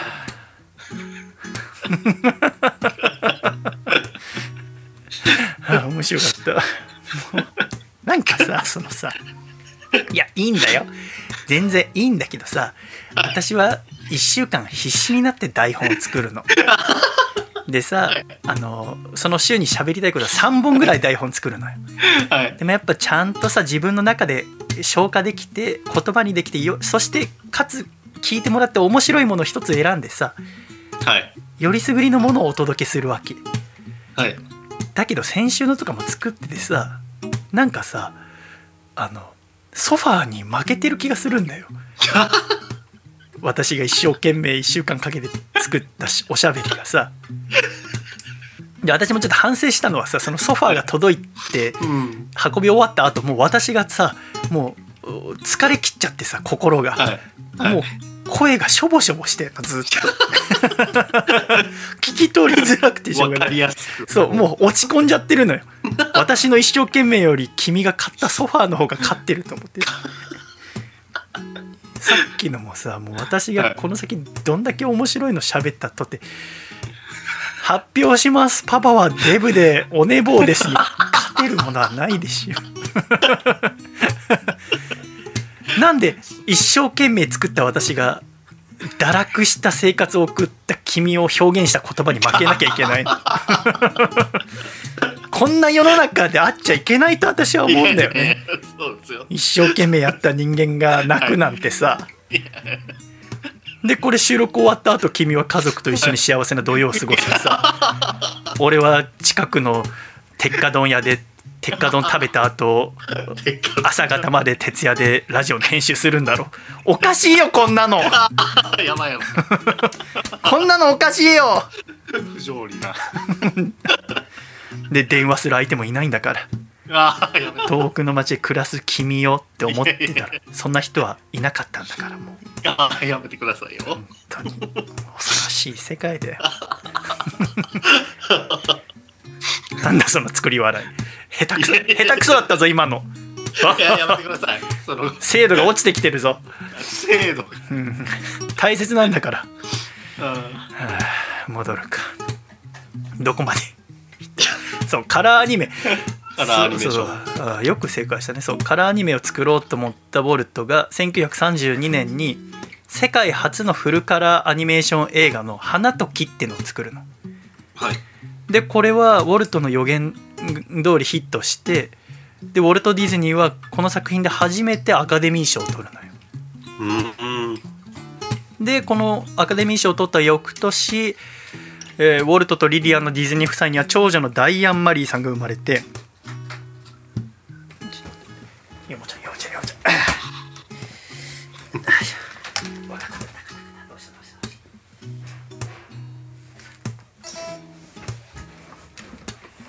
ごめんごめん。ちょっとはいうさぎのよもぎが荒ぶってたからはい。おやつあげてなだめようと思ったら手噛まれちゃった。とうとううさぎにまで。いやいやいや。いや、もうもはや私に味方はいないの。やばいやばい。えっとそのあの長女のダイアン・マリーさんが生まれて3年後には次女のシャロン・メイさんが家族に加わるのよ。はい。でさアカデミー賞取れて嬉しいってなって。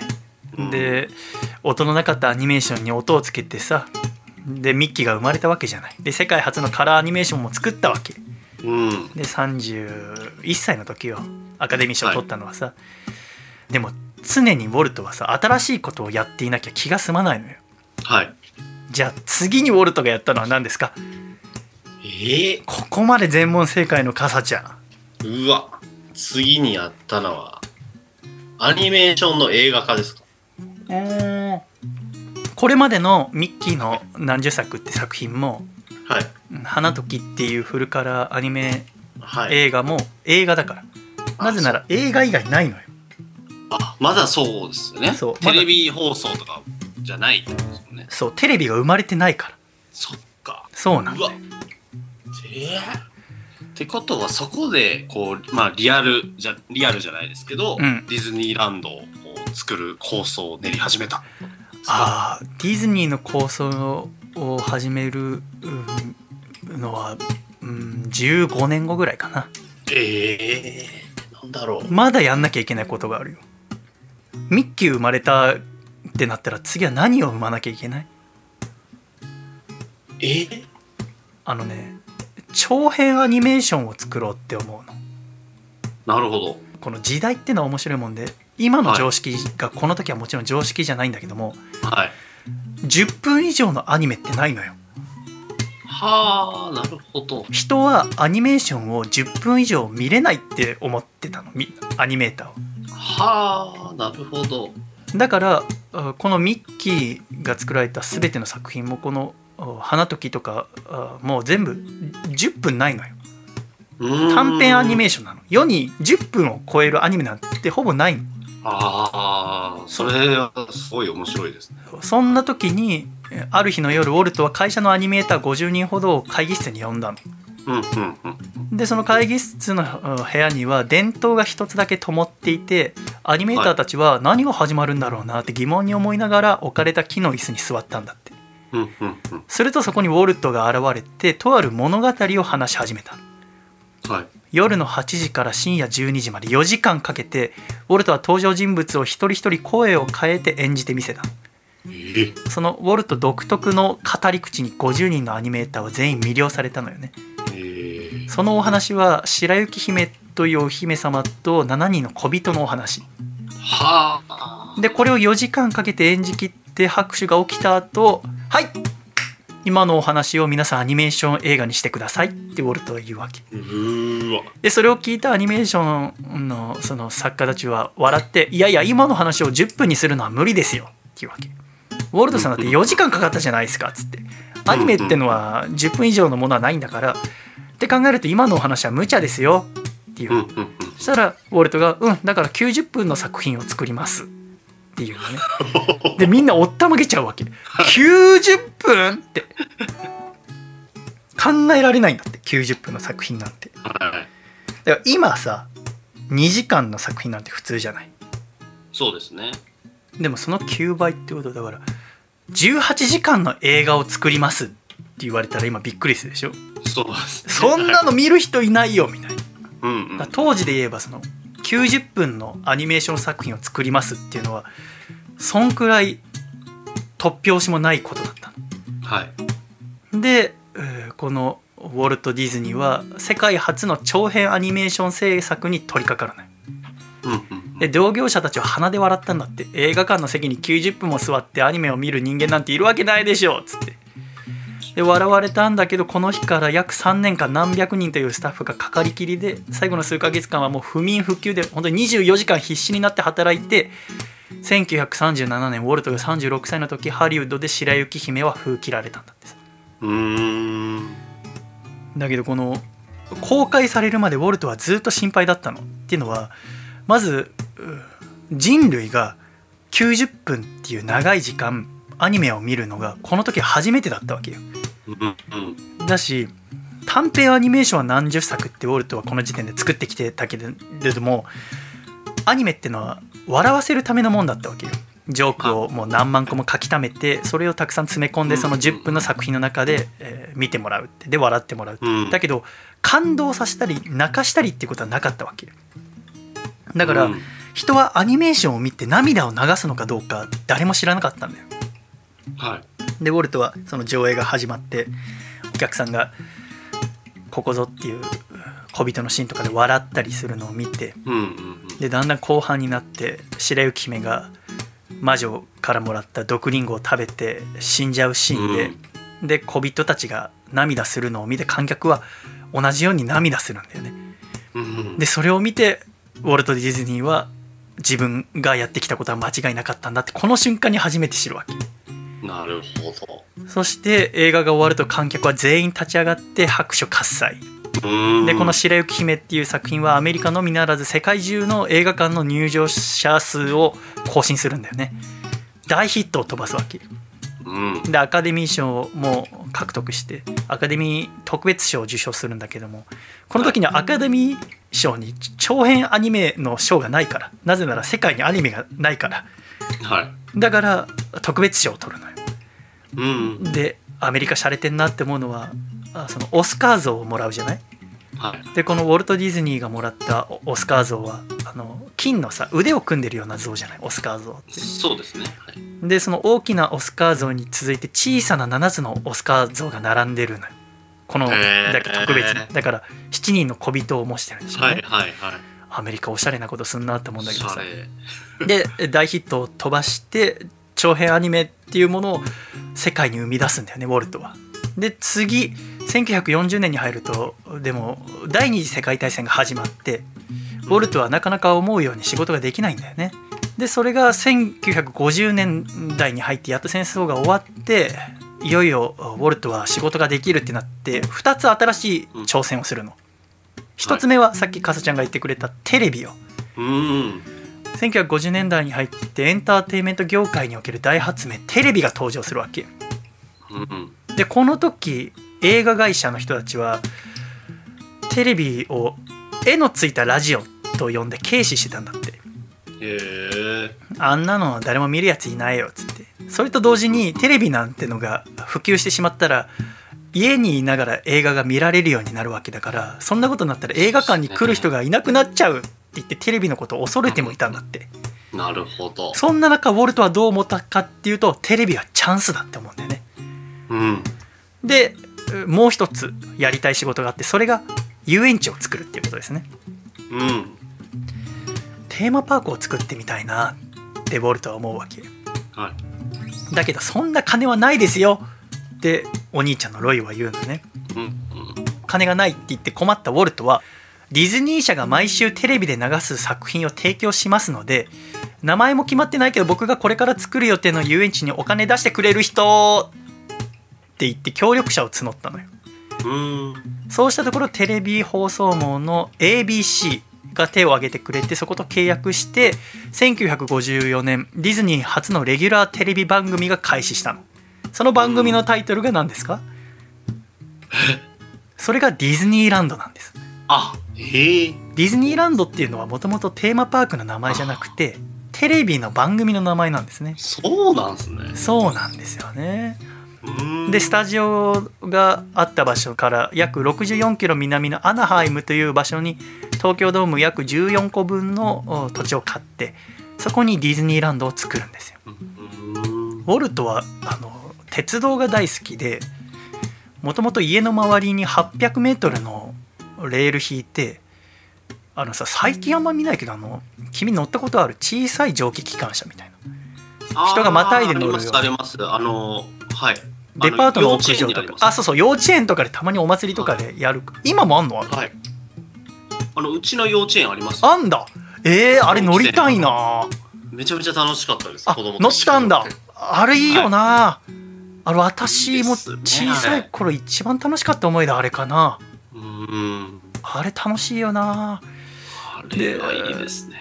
でウォルトはもう夢みたいなことやって家の敷地の周りの 800m にレール引いてあれを走らしたんだって で先頭になって自分があれ乗ってはい。で娘とか娘の友達とか親戚を呼んでもてなしたんだってうんでぐるーっと回ってきてアイスクリームを自分で作って子供とか友達にあげたりとかしたんだってさへえ。800m のあれ乗ってみたいよね すごいですね。長長旅ですよね。そうだから自分でテーマパークを作る時も絶対えー鉄道は作ろうって決めてたんだってでディズニーランドでも鉄道を作ってその正面玄関を抜けるとそこにはメインストリート USA っていうのがあってそこはあアメリカの田園風景をテーマに作られてるのうん。それはもともとどこをモチーフに作られたかっていうと子供の頃に動物たちと暮らしたマーセリーンの街がモデルになってるわけよああ、そうなんですね。子供の頃家族で農場をやっていたマーセリンのやっぱ思い出が強かったんだよね。はい。でえーウォルトはディズニーランドと他の遊園地との決定的な違いは細部なんだ。細かいことをおろそかにしたら我々は全てを失うよっていうのをうん。モットーにしてもうディズニーランドをどんどん作っていくの。でそのディズニーランドが作られていく様子はテレビ番組のディズニーランドで毎週視聴者に届けられるのよ。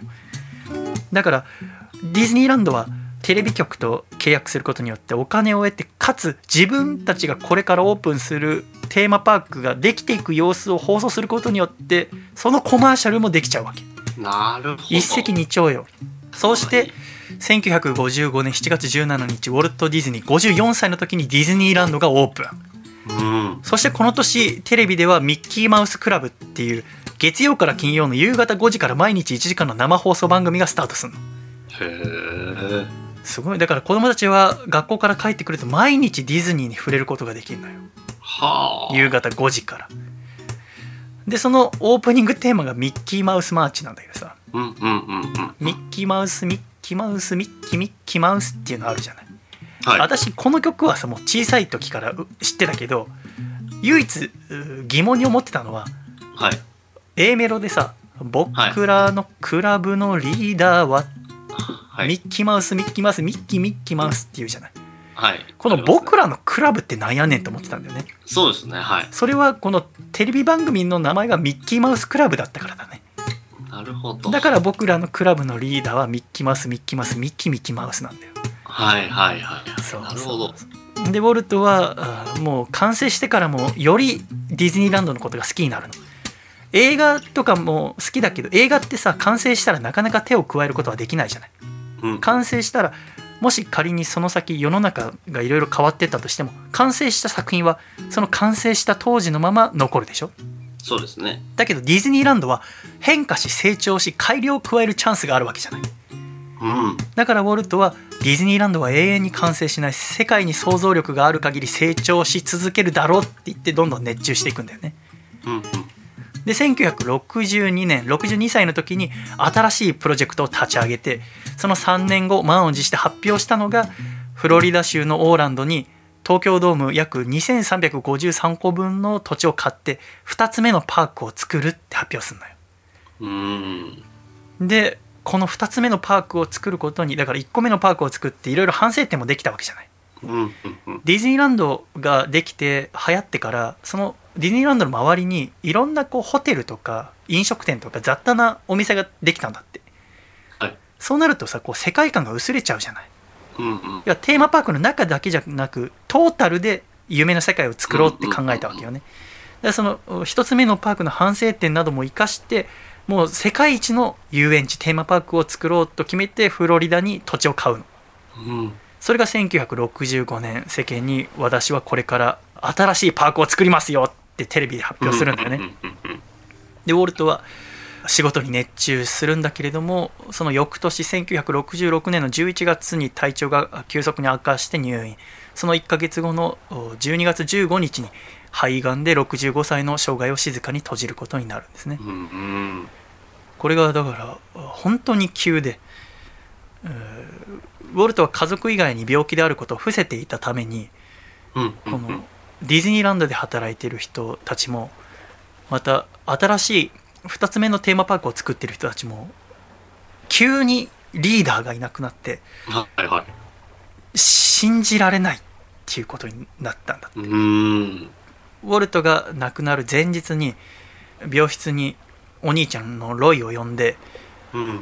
もう弱った体で図面を指さしながらここにこのアトラクションを設置してください。ここはこういう通りにしてください。ここはあこういう植物を植えてくださいって一つ一つ指示してうんうん。ロイはこの時もう73歳で引退を考えていたんだけれども弟ウォルトの死を受けて考えていた引退を一旦思いとどまって弟のために命名したウォルト・ディズニー・ワールドっていう2つ目のテーマパークを弟に代わって完成させるために動き出すんですうん。でもう必死になってロイはテーマパーク制作に取り掛かってその5年後1971年10月にウォルト・ディズニー・ワールドがオープンするんですねうんうんうん。でウォルトが完成を夢見た2つ目のパークは大成功するんですうん。そしてこのパークができた2ヶ月後お兄ちゃんロイ・ディズニーは亡くなるんですねえいやこのロイ・ディズニーっていうお兄ちゃんが本当にすごいんですよー。もう弟とうこのディズニーという会社のために人生の全てを捧げるんですよね。弟に頼まれて共同経営者になってで弟があ亡くなる時に頼まれた仕事までちゃんとやり遂げてから自分の人生を終えるんですよ本当に影の立役者っていう感じなんですね。そうだねな、名前とか知らないですもんね、ロイさんっていう。あのでもうんそのそれこそそのデはいィズニーの番組を見てた人とかその当時ね、はいえー人から知るとうんまあ、もちろん、えーウォルト・ディズニー・ワールドがオープンした時の挨拶はロイさんがするわけだしはいはいはい。知らない人はいなかったんだってさへでもやっぱりこうお亡くなりになった後に生まれてきた我々みたいな人間は知らないんだよねーそうですよね。だけど知らず知らずのうちにこのウォルトと同じぐらいのディズニーに愛のあった人たちの愛を受けてるんだよね。うんうん。それはなぜかというとですよ。あのオープンしてからもお大忙しなわけ。このウォルト・ディズニー・ワールドはさ。なぜならはい。成長し続けるから、はい。でその時ウォルト・ディズニー・カンパニーの CEO のカード・ウォーカーさんには大きな悩みが一つあってそれは何かっつうと、毎日のように海外のある男から電話がかかってきて一緒に仕事しよう一緒に仕事しようって言ってくるんだって。はい。でそれをこの CEO のカードウォーカーさんはめんどくせえと思ってるわけ。こっちはさもうこのディズニーワールドでいっぱいいっぱいなんだよっつって。でその側近の人にどうやったらあの男からの毎週末の電話を拒否できるかねっつったらその側近の人があじゃあそのただ断るんじゃなくてその無理な条件を相手に提示すれば相手もあそれじゃ無理だよっつって断るでしょっつって。だから我々と仕事がしたいのならば費用は全部そっち持ち。うちは一切金は出しませんよ。ただ利益はもらいますよ。こう言えば絶対あっちはビジネスマンだから断りますよ。って言って、CEO はそれを相手に提示するの。したら相手は、あありがとうございます。ではそれでお願いします。って言ってきてアメリカのその、ウォルト・ディズニー・カンパニーはおったまげるわけ。へえ。こいつらは何を考えてるんだ？意味がわからんっつって。なんでそこまでして、俺たちと仕事をしたいんだ？って言ってうん、もうパニックになるんだけど、はい。こうしてディズニーと一緒に仕事をすることになったのが誰ですか？え？こうして生まれたのが何ですか？生まれたのが、おありがとう。いつも通り、冴えないかさちゃんになってきたね。あれやばい。前半ちょっと、あまりに冴えすぎてて 気持ち悪くちょっと髪型が陶器映画のあたりとかちょっと気持ち悪かったけど、いつも通り。こうして生まれたのが東京ディズニーランドです。はいはいはいはい。要は、あーはいはい。ああ。日本の。のオリエンタルランドっていう会社の。社長、高橋さんっていう社長さんがはい。はい。日本でディズニーランドをやりたいですって、なるほどなるほど。そっかそっか。でお願いしてそうですねえーつまりオリエンタルランドがウェドエンタープライズ、えーウォルト・イライアス・ディズニーエンタープライズを雇う形で開発が始まったのが東京ディズニーランドですこれは、うん、いろんなあ要素が重なっててまずこのオリエンタルランドの高橋社長っていう方がすごくディズニーに愛があったっていうこと。そしてテーマパークを作るにあたってもすごく愛があってもうこのアメリカのディズニー社をして高橋社長は日本のウォルト・ディズニーだねって言わしめるぐらいディズニーというものに愛があったんだって。それで何としても日本で東京でディズニーランドっていうものをオープンさせたいって言ってディズニーを日本に持ってきたのがこの高橋さんって方なうん。のその日本の東京ディズニーランドの建設はうんスムーズに行えたのなぜならばそのウォルト・ディズニー・ワールドの図面を、うん、メートル法に製図し直してはい。作られたのが東京ディズニーランドだからうーん。ウォルト・ディズニー・ワールドの図面を使って作ったのがディズニーランドなの。そのアメリカのそのフロリダのものがそのまま日本に来たって考えりゃいいわけよ。なるほど。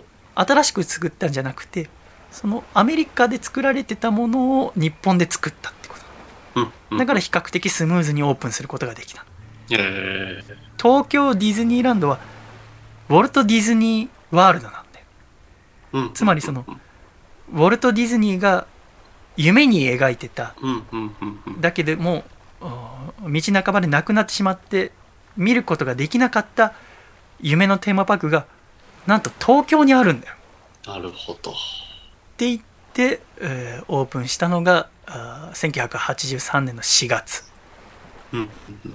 そして、えーこの2020年の7月頭にまた制限を設けながら再オープンしてこれからもそのウォルトの夢とかウォルトが作った作品っていうのは生き続けるっていうのがディズニーとウォルトとミッキーのお話なんですよね。はあ私がウォルトさんの話を知って一番強く思うのはやっぱり何が一番素晴らしいってその自分の作品に対する愛情とその作品が絶対に世界を幸せにするんだって信じていてその作品を作ることに自分の人生もお金も全てを捧げてそして他の人には理解できないぐらいのものすごい細かなこだわり。本当に細部が何よりも大事なんだっていう、うん。見えないところこそ何よりも作り込んで。その見えないところのこだわりが人を幸せにするんだっていうエンターテイナーとしてのモットーが何よりも私は素晴らしいなと思ってるし、うん。亡くなってからもそれが続くっていうのはだからこそなんだろうなって私は思ってるんだよね。はい。だから白雪姫がいなかったらアナもエルサも娘ちゃんの好きなラプンツェルもいないんだよねはい。だけど白雪姫がなんで生まれたかっていうと周りから白雪姫っていいですよねって言われて作ったんじゃなくて自分以外誰もそんな長編アニメーションなんて成功しないよってお兄ちゃんのロイですらやめてって言ってたのを自分はやるんだって信じた結果今ではシンデレラもいるしいろんなプリンセスが生まれるわけじゃない、はい。でもウォルトが亡くなる直前までずっと言い続けたのは本当にウォルトさんってすごいですね。本当に天才ですねって言われてもウォルト・ディズニーは褒められすぎることをあまり好まなくていつも口々に自分にも言ってたし周りの社員にも言い聞かせてたのは全ては一匹のネズミから始まったっていうね、うん、うん、うん、うん。この一匹のネズミから始まってその一匹のネズミを大切にこの一番核という部分をしっかり持っていればこれからも我々は素敵な夢をみんなに与え続けられるんだよって言って今なおこうやって生き続けてるんだよねうん。っていうお話でしたはい。ありがとうございましたディズニー作品では何が一番好きですか？僕はでも、その、原点に白雪姫があるなって今話聞いてて思い出したんですけど、ああ。の、うちの、まあ、実家、家族、父親が特にディズニーランドの文化というか、まあ好きで、へあの、カリフォルニアのディズニーランドも家族で行ったことがあるんですよ。ええそうなの？そうなんですよ。あの、僕えまだ2歳とかで、今の娘ちゃんぐらい、下の子ぐらいの、ええ確かいいなあそうなんですよ。当時の写真とかアルバムで、今実家の方に確かあるんですけど、ええとかあったりとか、あと英語版のその白雪姫のビデオとかを幼ながらに見せられてたんですよ。はあ日本語じゃないやつを。へえで、やっぱ七人の小人があの宝石の場面とかあるじゃないですか。なんかはあ金婚結婚してみたいな。はあとかっていうのは僕の中の原風景なんですよ、アニメの。多分。お父さんなんか伝えたかったんだよそうなのかなって、ファンタジアのビデオとかまだ実家にあったりとかするんですよね、英語版の。へえあファンタジア見たことあるんだ。ありますね。だからやっぱパレードとかでモチーフにされてるのとかをこう、あまあ大人になって家族ができてうん。見に行った時とか、なんかこう来るものがあったりとかするんで、ファンタジアなんて子供の時見て何も面白くなかったけどはい。要はあのオーケストラといや音との融合そうですね。だからさ。だけど今週改めて見返したらめちゃめちゃ面白いんだよねすごいなんかこう、軸にあるんだなって改めて話聞いてて思ったんで、なんか自分でも調べ直してみようかなって思いました。ああめ今回で。あは僕の説明では全然物足い。りない。いやいや、ちょっと待ってください。違ないるほど。ますいませんでした。ごめんなさいすいません。いやいやいやななぜ？なぜ？兵庫県ラジオネームアマシットさんからいただいた細身のシャイボーがお父さんと仲直りする？方法お父さん。高吉。細身のシャイボーイの英語での発音を教えてあげよう。アーノルド・シュワ。あごめん間違えた。細身のシャ。ビッボーイ。だよ。って僕に言われても困るよ。細身のシャイボーイのアコースティックラディオ。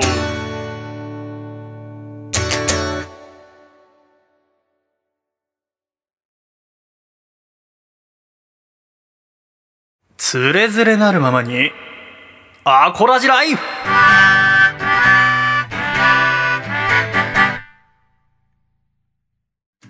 つれづれなるままに。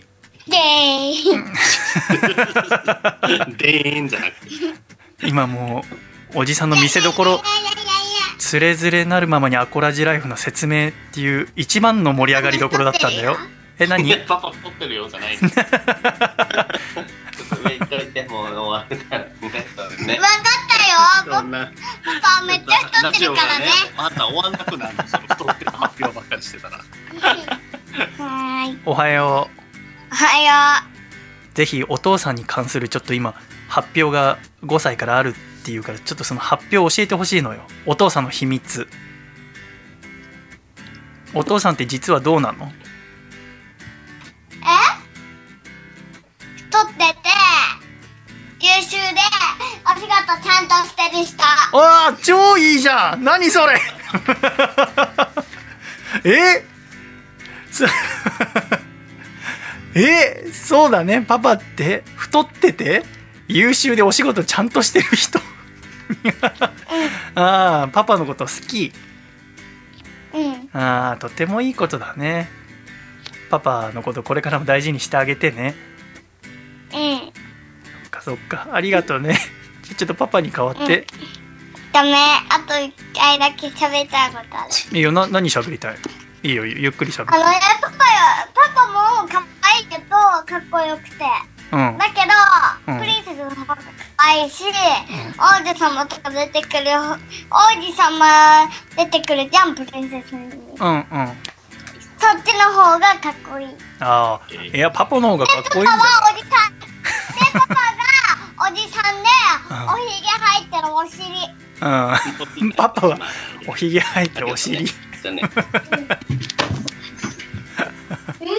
なんか湧いちゃう普通にコップで飲みたいあの自由すぎる。いやでもちょっとびっくりしたほら私はさそのなんか発表したいことあるって言うからまた、パパは太っててお寝坊さんって言ってくれるんだと思ったら、パパは太ってて優秀でお仕事ちゃんとしてくれる人。おおおめちゃめちゃ褒めたと思って。よかったよかった。どうしたんだろうと思って。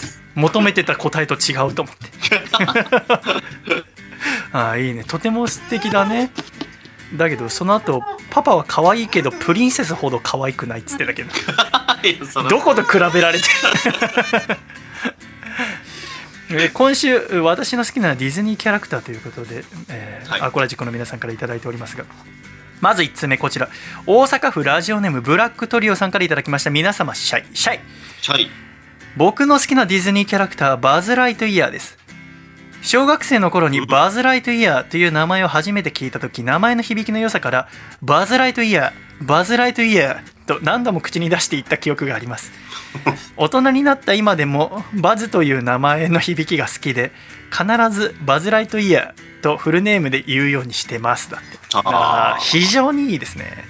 ーいいですね。バーズ・ライトイヤー。かっこいい名前だよな。バズ・ライトイヤーのアトラクションがすごい好きでした、ディズニーランドの。あー。よく行ってました。あーあれはバズ・ライトイヤー。バズ・ライトイヤーいいですよね。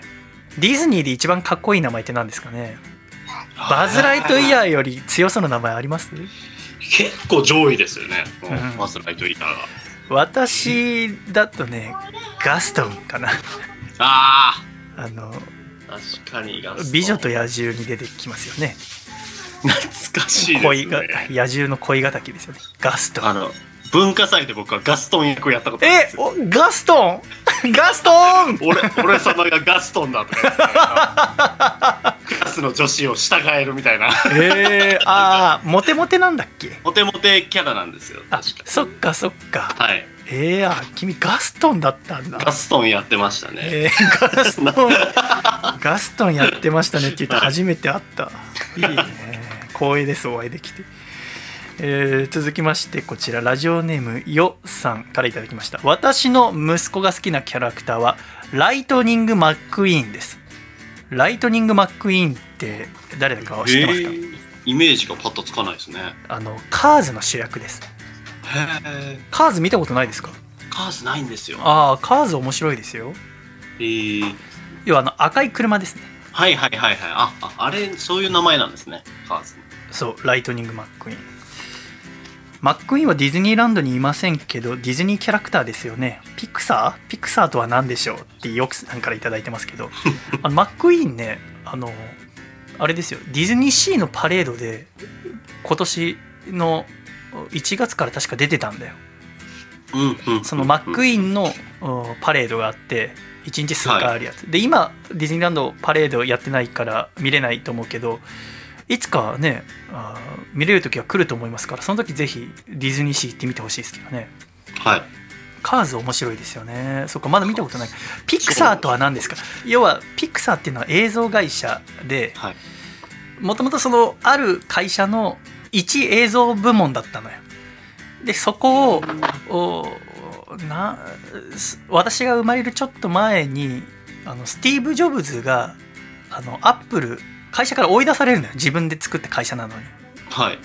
で会社を追い出されてある会社のアニメーション部門を買ってでピクサーっていう会社を作ったの。ジョブズが、へえそうなんですね。ジそうでョブズと関係あるんですね。関係っつうかもうジョブズが作った会社だから。へえ全然知らなかったです。それで、えーディズニーと組んでアニメーションを作るようになってそれがだから一番最初に作った長編作品が「トイ・ストーリー」ですよね。なるほど。それが1995年かな、えー私が6歳とかだから。で、えーその次に「バグズ・ライフ」を作ってそれもヒットして、はい。で「トイ・ストーリー2」作って「モンスターズ・インク」作って「ファインディング・ニモ」作って「ミスター・インクレディブル」作って「カーズ」作ってみたいな。ああなるほど。でそれが軒並みヒットして、えー後ディズニーに買われて今は完全にディズニーの子会社になってるうーん。だからピクサーとは何ですかっていうとディズニーの中の一個の会社ですね。なるほど。だから CG アニメが全部ピクサーかっていうとそうじゃなくてだから「アナと雪の女王」はピクサーじゃないですね。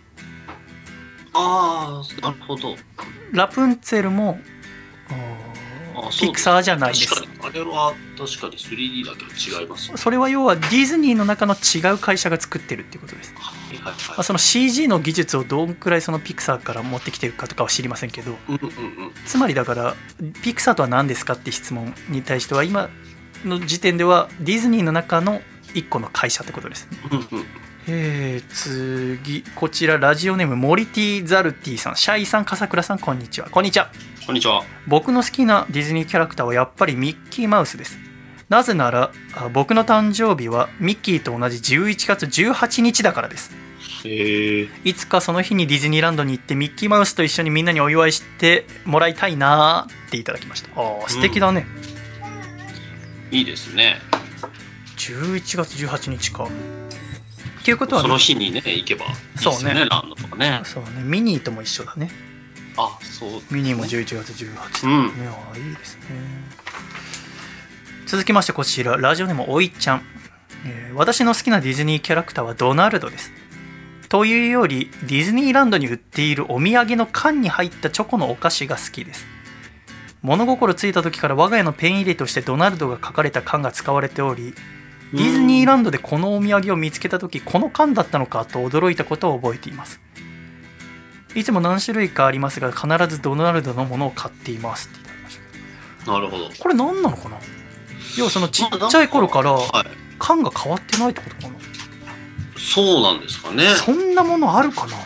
えでも結構なんかアップデートされてるイメージ。ですめちゃめちゃアップデートされてる。もう、はそれこそボンボヤージュで働いてる時もう新商品が毎週のように入ってくるからもう覚えるの大変だったんだよ、あ ーそそううですよね。あれどこですかとかのいいっぱい聞かれるでしょうね。でもカンンカン。それこそ私が小銭入れにしてるこの缶は、はい。あの香港のディズニーランドでえー、あのオープンしたばっかの時にあのボンボヤージュの先輩が行ってきてはい。で買ってきてくれたお菓子のカンカン、え香港ディズニーランドって書いてある。そうそう。カンカンいいよね。私もカンカン好き。ーいいですよね。そうついやっぱり買っちゃうな。かわいいよね。そうだね。お土産でもらってもいいしね。うん。ドナルドのカンカンが好きっていいですね、えーこちらラジオネームキーちゃんにのいちご姫さんはラプンツェルが好き。うん。髪の長さが好きで真似して伸ばしていた時期もあります7月からコンビニもレジ袋が有料になったので今度はラプンツェルのエコバッグを買おうと思ってます。あラプンツェルって人気だよな。あ人気ですね。えーということで今週もたくさんメールありがとうございました。ありがとうございました。つれづれなるままにアコラジライフこのコーナーを懸命につれづれと書いて Radio アートマーク細めのしゃべり .com まで送ってきてください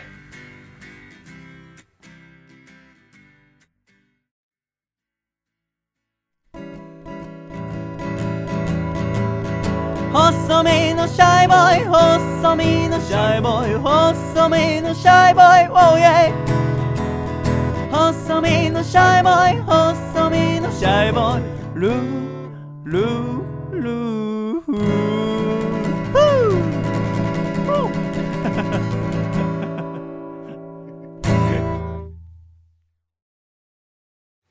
第184回細身のシャイボーイのアコースティックレイディオ。この番組は徳島県相馬静岡県エルモミーゴ東京都エクストリンパーリー岐阜県緑大分県かこちゃん神奈川県パラレル東京都キーちゃんにのいちご姫以上7名の提供で今週はシャイと笠倉の2名でお送りしてまいりました。今週も最後までお聴きくださり誠にありがとうございました。ではエンディング!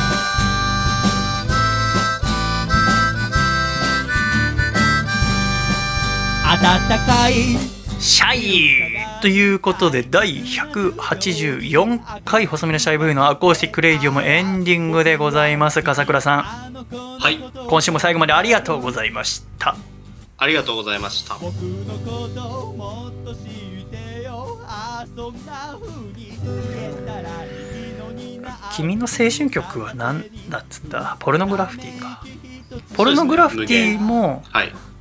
ああれですよねいろんなアニメの曲やってますよねそうですね。それこそ、えーっと、鋼の錬金術師メメリッサとかは。メリッサはい。メリッサでえー青春曲スイッチ入っちゃう人結構いるだろうないると思います。メリッサメリッサのイントロ超かっこいいもんなドゥンドゥンドゥブツドゥンドゥンツケドゥンツケテンツケテゲデゲいいですよね。君のって言いたくなるね あとあの、一人の入んだ。夜とかね。あー。はい。ヒーローとか全部ねそうやっぱかっこいいね。の。いいですよポルノグラフね。ティかっこいい。ポルノグラフティが青春曲スイッチ。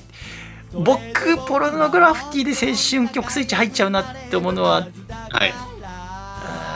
なんだろう。やっぱアゲハチョ。ウあかなあミュージックアワーかな。あ。あちょうど中3の時とかかなあじゃあ来週のメッセージテーマはあ。はい。「私の青春曲スイッチこれで入ります!」にしたいと思います あなたの青春曲スイッチは何で入るのかそれで教えてくださいはい。みんな何で入るかな？やっぱねえまあ人それぞれ年齢も違うだろうね。何歳の時の曲なのか。そうですね。僕はラジオ聴き始めて音楽に触れるようになったのが流行りの音楽に触れるようになったのが中3だったからはい。やっぱ中3の時のレミオロメンとか木村カエラっていう風になっちゃうんだけれども、みんな何歳ぐらいのやつになるのかな？かさちゃんはだから中1とかになるの？そうですね。僕がちょうどラジオ、うんうん。FM 聞き始めたのが13歳ぐらいなので、そうか。で、ラジオにも、まあいろんなラジオに触れつつなんで、そうか13か。ら15ぐらいの曲はもう、そうかきますね。そうかちょっとじゃあいくつかリストアップしといてください。これは入っちゃいますねっていう。ああ、わかりました。はい。ぜひじゃあメッセージテーマに送ってくださる方は1曲。これがもうスイッチ入る中でもとっておきの曲ですっていうのを1曲教えていただければと。懸命に「つれづれ」と書いて送ってきてくださいねえ今日晴れてますけどそろそろ梅雨終わりますかねそうですね。今日ちょっとな夏を感じたいなっていう感じですけどね。あの本当はね今日これ終わって、えー作詞家の只野夏美先生と今年入って初めて会おうってお話ししててああと福田さんとも一緒にうち来てもらってはい。まあ、私編集とかしながら福田さんにカレーとチャパティを作ってもらう予定だったんだけど それで材料とかあと全粒粉とかわざわざ取り寄せて買ってたんだけどはい。ここ数日東京でその感染症の感染者数が増えててちょっと心配だなって言ってやめたんだよねそうですよね。いつまでこれリモートで撮るんですかこれいや、本当にだから、ね 私この長期的にねそのリモートの撮り方だんだん慣れてきたけど多分対面した時すげえ下手になってると思うんで変な間になれちゃってそうなんですよね。これがだから弊害というか、ちょっとな、こう、タイトルコール1個言うのにもうん、とかでね、言うのがあったりしますし。いやあでも言っててやっぱ、うん、そうまあねまあいろいろあるけど、まあ、全部プラスにしていきたいねそうですよね。あーもうなんか、あー本当にもう逆境を全部プラスにたいしていきたいね、そううん。もう我々のこれからのもう合言葉はモーティマーにしていこモーティマー。うそうモーティマー。モーティマ何かあったらモーティマー。ー、うん、これからじゃあもう入り口のあのシャイって挨拶を俺もモーティマーにするわ。モーティマー。悪いですけど。皆様ご無沙汰しております。シャイの方が絶対。来週覚えてるかな？自信がないな。ではまた必ず来週笑顔でお会いいたしましょう。今週も最後までお聴きくださり誠にありがとうございました。ではいくぞ！123シャイ！また来週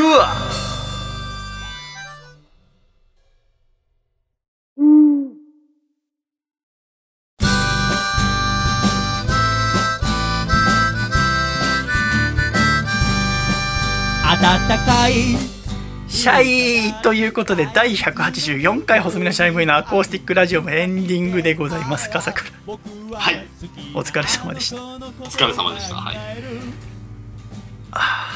ぱもうちょっと無理だな心がもう ごめんアコラジ史上初ダブルエンディングにしようか今週だけ新しいことやっていきましょう。あ、すいません、お手数かけています。はい。新しいけどこれに関してはもう退化してるからね構成上オーバーしてるしかつ伸びして最悪アナザーエンディングが。あのなぜ2回目のエンディングを今撮ってるかというとはい。収録終わってで「お疲れ様でした」っつって軽くこうねトークしてたら笠倉から「シャイさんあの実はあ来週の木曜日からスクール・オブ・ロックのメイン作家になることが決まりまして今すごく緊張してるんですが一生懸命頑張ります」ってデブが言い始めて、えそれってあれすごくめでたいことだよね？っつって。今まで頑張ってきたのが認められたんだもんね？っつって。でスクール・オブ・ロックなんてその東京 FM の看板番組で。えなんでそれ今週のラジオの中に言わなかったの？って。言ったらいやちょっと忘れててみたいな。こんなこと忘れるやつがメイン作家なんてやんじゃねえよと思うんです。失敗するよ。予言失敗する。楽しみだな木曜。楽しみだな、はあ、腹立つな。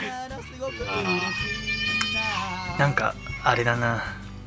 細身のシャイボーイで送るとあれだからなんか君にも気づかれないラジオネームで送ってやろうか君ごときの作家が選ぶメールなんてすぐ書けるわ私。作家の人全部わかんないから。で手玉に取ってやろうかな。でお前なんてこの程度だよって。そう。でそうこんな大切なことをなんで言わなかったのっつって「いやちょっと気づかなくて」っつうから「じゃあもう一回撮り直そう」っつったんだけどでもねさっきのエンディングはエンディングでそのメッセージテーマの呼び込みとかもあったでしょ？そのね。青春曲はい。スイッチについてのとか、うん。あとモーティマーの下りとかさはい。あれもう一回やるのかって考えたらあれもう一回は無理だよね無理ですね。ということで今回だけダボーエンディングになりますねはい。そう今週たくさんメッセージもいただいたんだけどねそうね。あー今週ラジオネームお米さんからあのエンディングとか途中で時々最近フクロウの鳴き声が入るんですけどそれ何ですかっていただいたんですけど、あのアコラジではフクロウを飼ってるんですよ っていうのもあの「ハリー・ポッター」について特集した時にはい。その著作権の問題でさ「ハリー・ポッター」のテーマは流せないわけじゃないですかはいはい。だからフクロウの音を流そうと思ったわけでフクロウの声をフクロウカフェに録音しに行きたかったんだけど、はい。その今フクロウカフェ閉まってっから取りに行けなくてししぶしぶそのおサウンド素材をおい何の音だこれ？おいお風呂沸いてんじゃねえ びっくりしたわ。僕も引っ越したばっかりなんで、マジで何の音かわからなくて、お風呂が乾く音がわかりました。お前くそ音の話、別の音の話してるときに、また音が。まあこれもっと伝わらなくて腹立つのは君がなんかこう災害が起きたんじゃないかって顔したんだよなんかその 緊急のアナウンスの音なんじゃないかっていう家族守らなきゃって顔したのが。本当に今、テンプリ、テンパりました。くそしかもダブルエンディングもお時間です。皆さんスクールオブロックの木曜日聞かないでください。では行くぞ。頑張ります。2 3シャイ。シャイ。かさちゃん頑張ってね。書いてあった。ね